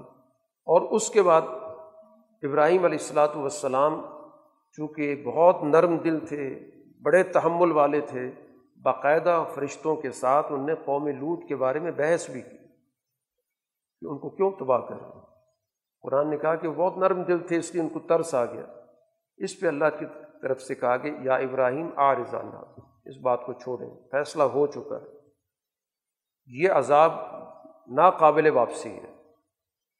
اور وجہ یہ ہے کہ یہ لوت علیہ السلاۃ والسلام کی قوم تھی، اس نے تو بہت بڑی معاشرتی خرابی پیدا کر دی۔ جو معاشرے کا تانا بانا ہے، جو معاشرہ جس کو ہم کہتے ہیں، وہ بنیادی طور پر دو صنفوں کا ایک باہمی، پاکیزہ تعلق سے وجود میں آتا ہے۔ اسی سے رشتے پیدا ہوتے ہیں۔ اسی کو ہم معاشرہ کہتے ہیں۔ تو انہوں نے تو سارے نظام کو ہی تل پٹ کر دیا۔ ان کے اندر ہم جنس پرستی کا مرض پیدا ہو گیا چنانچہ اسی وجہ سے ان کو تباہ کرنا پڑا۔ اور ان کی جو حالت تھی، ان کے ذہنوں کے مشق ہونے کی، وہ قرآن نے پورا منظر ذکر کیا کہ یہ فرشتے ظاہر خوبصورت شکل و صورت کے ساتھ پہنچے، ساری قوم دوڑتی پہنچ گئی۔ بد کردار لوگوں کی ذہنیت تھی۔ اور لوت علیہ السلاۃ والسلام کے جو اس موقع پر بے بسی قرآن نے اس کا بھی ذکر کیا۔ کہ قوم کو کہنے لگے کہ یہ دیکھو، یہ میری بیٹیاں موجود ہیں، قوم کی جو بیٹیاں ہیں، یہ تمہارے لیے زیادہ پاکیزہ راستہ ہے۔ یہ میرے مہمان ہیں، مجھے رسوا مت کرو۔ تم میں ایک آدمی بھی سمجھدار نہیں ہے۔ تو کہنے لگے، آپ کو تو پتہ ہے ہمارا بیٹیوں سے کیا تعلق ہے۔ ہمارا مقصد تو آپ جانتے ہیں۔ تو اس موقع پر جو لوت علیہ السلاۃ والسلام کی زبان سے جملے نکلے کہ کاش میرے پاس ذاتی طاقت ہوتی، میں تم سے نمٹتا، یا میری کوئی جماعت ہوتی، میں تمہارا مقابلہ کرتا۔ اس موقع پہ ان فرشتوں نے کہا کہ آپ گھبرائیں نہیں، ہم تو اللہ کے نمائندے ہیں۔ یہ آپ تک کوئی برا ہاتھ نہیں پہنچا سکتے۔ آپ راتوں رات جو آپ پر ایمان لائے ہیں، چند لوگ تھے، ان کو لے کے چلے جائیں، ہم ان سے نمٹیں گے۔ چنانچہ اس بستی کو الٹا گیا، پتھراؤ اس پہ ہوا ہے۔ قرآن نے اس کبھی ذکر کیا۔ قوم مدین کا ذکر کیا۔ شعیب علیہ السلاۃ والسلام کے قوم کا پہلے بھی ذکر آیا کہ ان کا سب سے بڑا جرم وہ معاشیات کے حوالے سے تھا۔ ناپ تول کا نظام درم برم کیا ہوا تھا۔ طاقتور آدمی اپنے حق میں زیادہ چیزیں وصول کرتا تھا اور اچھی چیزیں وصول کرتا تھا۔ کمزور لوگوں کو معیار میں بھی گھٹیا، مقدار میں بھی گھٹیا۔ اور اسی سے معاشرے کے اندر فساد پھیلتا ہے۔ اسی طبقاتی معیشت سے فساد پھیلتا ہے۔ اسی لیے قرآن نے کہا، ولا تاسو فی الارض مفسدین زمین میں فساد مت مچاؤ۔ جو کچھ اللہ کا تمہارے پاس دیا تمہارے لیے بہتر۔ اب اس پہ رد عمل ان کا دیکھیں۔ وہ کہنے لگے کہ یہ جو آپ نماز پڑھتے ہیں، یہ لگتا ہے یہ نماز آپ کو اس چیز کی طرف رہنمائی کرتی ہے کہ ہم مال میں منمانی چھوڑ دیں۔ تو گوئے عبادت کے بارے میں وہ بھی سمجھ رہے ہیں کہ عبادت وہ کہلاتی ہے جو انسان کی زندگی میں، اس کی معیشت میں، معاشرت میں تبدیلی پیدا کر کہنے کہ شعیب، اصلاۃ کا تعمر لگتا ہے آپ کی نماز آپ کو کہہ رہی ہے۔ کہ ہم مال کے اندر منمانی چھوڑ دیں اور اس راستے کو چھوڑ دیں جو ہمارے آبا و اجداد جس کی پوجا کرتے رہیں۔ آپ تو بڑے سمجھدار آدمی تھے، آپ کس موضوع پہ ہم سے گفتگو کر رہے ہیں؟ شعیب علیہ السلاۃ والسلام نے بھی ان کو سمجھایا کہ میں دلائل سے بات کر رہا ہوں۔ اور اللہ تعالیٰ نے مجھے بہت کچھ وسائل دیے ہیں۔ میں تم سے جو بات کر رہا ہوں، ایک عادلانہ معیشت کی بات کر رہا ہوں۔ تمہیں کوئی معیشت سے محروم کرنے کی بات تو نہیں کر رہا؟ میں تو سب لوگوں کو اس معیشت کے اندر شریک کرنے کی بات کر رہا ہوں کہ جب ناپ تول کا ایک صحیح نظام ہوگا تو ہر آدمی کو فائدہ پہنچے گا۔ باقی یہ ہے کہ میں اس راستے سے پیچھے نہیں ہٹ سکتا جس سے میں نے تمہیں منع کیا ہے۔ اب میں اس راستے کی مخالفت شروع کر دوں۔ میں تو حت الامکان تمہارے حالات درست کرنے کی کوشش کر رہا ہوں۔ لیکن یہ لوگ بھی باز نہیں آئے۔ ان پہ بھی اللہ کا عذاب آیا۔ ان کو بھی وہی دو جملے قرآن نے یہاں بھی ذکر کیے استغفرو ربکم سمتوبو یہاں استغفار کس چیز کا وہ بتا دیا گیا کہ اپنے اس غلط، فاسد، غیر متوازن معیشت کے نظام کو ختم کرو۔ یہ استغفار ہے۔ اور پھر صحیح عادلانہ معیشت کی طرف آؤ، یہ توبہ ہے۔ اس قوم پر بھی ظاہر عذاب آیا۔ یہ سارے اجتماعی معاملات کے حوالے سے قرآن حکیم نے دعوت فکر دی ہے۔ اور آخر میں قرآن حکیم نے موسیٰ علیہ السلاۃ والسلام کا ذکر کیا کہ ان لوگوں تک موسیٰ علیہ السلاۃ والسلام کی دعوت تو پہنچی، لیکن انہوں نے فرعون کی پیروی کرنے کو پسند کی جو فرعون کے پیروکار تھے۔ ان کو بھی سمجھایا۔ حالانکہ فرعون کا معاملہ کوئی سمجھداری کا نہیں تھا۔ جیسے وہ دنیا کے اندر ان کی قیادت کرتا رہا ہے، غلط راستے کی طرف، قیامت کے روز بھی وہ ان سب لوگوں کو قیادت کرتے ہوئے جہنم میں لے جائے گا۔ اور بہت برا ٹھکانا ہوگا۔ دنیا میں رہتی دنیا تک اس پہ لانت ہے، قیامت کے روز بھی اس پر لانت ہے۔ اب یہ سارے واقعات ذکر کر کے قرآن کہتا ہے ماں ظلم نہ ہم ولاکن ظلم انفسم ہم نے کسی قوم پر بھی ظلم نہیں کیا، انہوں نے اپنے اوپر خود ظلم کیا جو بھی ان کا برا انجام ہوا، جو بھی ان پہ سزائیں آئیں، یہ حقیقت ہے کہ ہم نے اس پہ کوئی زیادتی نہیں کی، ہم نے تو پورا سمجھانے کی کوشش کی۔ انہوں نے اپنے اپنے ہاتھوں سے گویا کہ گڑے کھودے، اپنے ہاتھوں سے اپنی تباہی کو دعوت دی۔ اور اس موقع پر ان کا جو بھی خود ساختہ مذہبی نظام تھا، کوئی ان کی مدد کو نہیں پہنچا۔ جو انہیں بنا رکھا تھا اپنے ایک غلط نظام کو تحفظ دینے کے لیے، مذہبی نظام بھی بنا رکھا تھا۔ جن کو یہ پکارتے تھے، جن کے سامنے جھکتے تھے۔ کوئی بھی اس موقع میں ان کی مدد کو نہیں پہنچا، کیونکہ اس کی بنیادی کچھ نہیں تھی۔ اب سورہ کے اختتام پر رسول اللہ صلی اللہ علیہ وسلم اور آپ پر ایمان لانے والی جماعت کے سامنے کچھ بنیادی ضابطے رکھے جا رہے ہیں۔ سب سے پہلے قرآن حکیم نے کہا فس تقیم کما امرتا منتاب ماک یہ سارے واقعات آپ کے سامنے آ چکے ہیں۔ اب آپ اور آپ پر ایمان لانے والی جو جماعت ہے، جس نے آپ کے ساتھ صحیح راستے کا انتخاب کیا، اس کے اندر اب استقامت ہونی چاہیے۔ صحیح فکر پہ جم جائے اور ادھر ادھر بالکل نہ ہو۔ ظلم کرنے والوں کی طرف میلان تک نہیں ہونا چاہیے۔ اور اگر ایسا ہوگا تو پھر آگ چھوئے گی۔ نماز کو درست طریقے سے قائم رکھیں۔ جو اوقات بیان کیے گئے۔ یہ ساری چیزیں قرآن حکیم نے بیان کی ہیں۔ اور یہی وہ آیات ہیں رسول اللہ صلی اللہ علیہ وسلم سے ایک موقع پر پوچھا گیا، ذکر کیا گیا کہ اللہ کے رسول آپ پر ہم دیکھ رہے ہیں کہ قبل از وقت بڑھاپے کے آثار آپ کی داڑھی کے بال کچھ سفید ہو گئے۔ تو آپ نے فرمایا کہ سورہ ہود اور اس جیسی صورتوں نے مجھے بوڑھا کر دیا۔ کیونکہ اس میں جو حکم دیا گیا فس تقم کما عمر تھا جیسے تمہیں حکم دیا گیا، اس طرح آپ نے سیدھا استقامت اختیار کرنی۔ تو یہ وہ چیز جو ذمہ داری کا احساس تھا، ظاہر اس کے آثار آپ کے جسم پر ظاہر ہوئے تھے۔ قرآن ایک اور اصولی بات کرتا ہے کہ پچھلی قوموں کی تباہی کی وجہ یہ تھی کہ ان میں ایسے لوگ نہیں تھے جو الو بقیہ ہوں۔ مؤثر کردار ادا کرنے والے سال عادل کردار ادا کرنے والے جو سوسائٹی میں فساد کے راستے میں رکاوٹ بنتے اس لیے قوم تباہ ہوئی تھوڑے سے لوگ تھے، اللہ نے ان کو بچا لیے باقی سارے لوگوں نے تو پیروی غلط راستے کی۔ وطب الزین ظلم ماں اتری وہ فی تعیش کے راستے کو، وسائل کے لوٹنے کے راستے کو، اس راستے کا انتخاب کیا اور مجرم لوگ تھے۔ باقی اللہ تعالیٰ اس دنیا کے اندر کسی بھی ایسی بستی کو، کسی ایسی قوم کو تباہ نہیں کرتا جو باہمی معاملات کے اندر انصاف کرتی۔ وہ اہلوا مسلح ہوں دنیا کے اندر اللہ تعالیٰ ایسی قوموں کو تباہ نہیں کرتا۔ اگر ان کے عقیدے کی خرابی ہے تو اللہ تعالیٰ قیامت کے روز اس کا حساب کتاب کرے گا۔ اس دنیا کے اندر تباہی ہمیشہ معاملات پہ ہوتی ہے، سوسائٹی کے اندر عدل نہ کرنے پہ ہوتی ہے، ظلم پہ ہوتی ہے۔ اگر کوئی قوم اپنے معاملات میں انصاف کر رہی ہے، تو اس دنیا میں اللہ تعالیٰ نے اس کو تباہ نہیں کرنا۔ اسی کو کہا گیا نا کہ حکومتیں کفر کے ساتھ تو رہ سکتی ہیں، ظلم کے ساتھ نہیں رہتی۔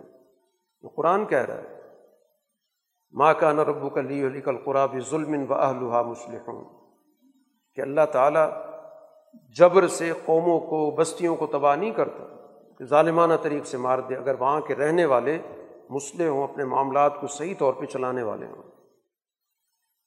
اب یہ جو واقعات آپ کے سامنے اللہ نے بیان کیے، کس لیے کیے خود قرآن اس کا ذکر کر رہا ہے مان وصبت و بھی فعادت ان واقعات سے مقصد ایک تو آپ کے دل کو مضبوط کرنا ہے۔ جب تاریخی واقعات پڑھے جائیں گے، اس میں پتہ چلے گا کہ بالآخر اللہ تعالیٰ نے کامیابی نبی کو دی اور ان لوگوں کو جو مخالف تھے، ظلم کرنے والے تھے، جبر کرنے والے تھے، ان کو تباہ کیا تو ظاہر کہ آپ کو اپنے دور کے اعتبار سے ایک تقویت حاصل ہو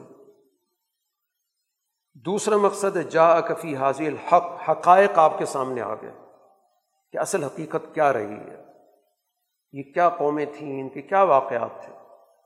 تیسرا مقصد، معزت دلوں کے اندر ایک نصیحت۔ پیدا ہوتی ہے، دل نرم ہوتے ہیں، سوچ پیدا ہوتی ہے۔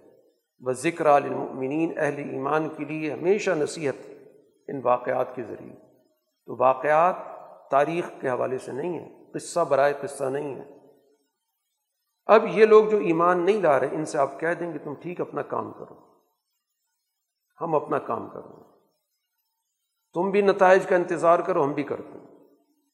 اب یہ آخری بات ہے کہ بات سمجھانے کے لیے سارے ذرائع استعمال ہو چکے ہیں۔ اب یہی کہا جا سکتا ہے کہ تم اپنے اگر راستے پہ اڑے ہوئے تو ٹھیک ہے۔ ہم اپنا کام کر رہے ہیں تم اپنا کام کرو۔ ابھی پتہ چل جائے گا کہ تم، تمہارا انجام کیا ہوتا ہے اور ہم کس نتیجے پر پہنچتے ہیں۔ باقی سارے معاملات اللہ کے پاس ہیں۔ ادھر ہی یورجا الامر کل ہو اس لیے آپ سے کہا کہ فعبد ہو صرف اللہ کی بندگی کریں، صرف اللہ پہ اعتماد کریں۔ باقی جو کچھ تم لوگ کر رہے ہو، اللہ تعالیٰ اس سے غافل نہیں ہے۔ واخر دعوانا الحمد للہ رب العالمین۔ الحمد للہ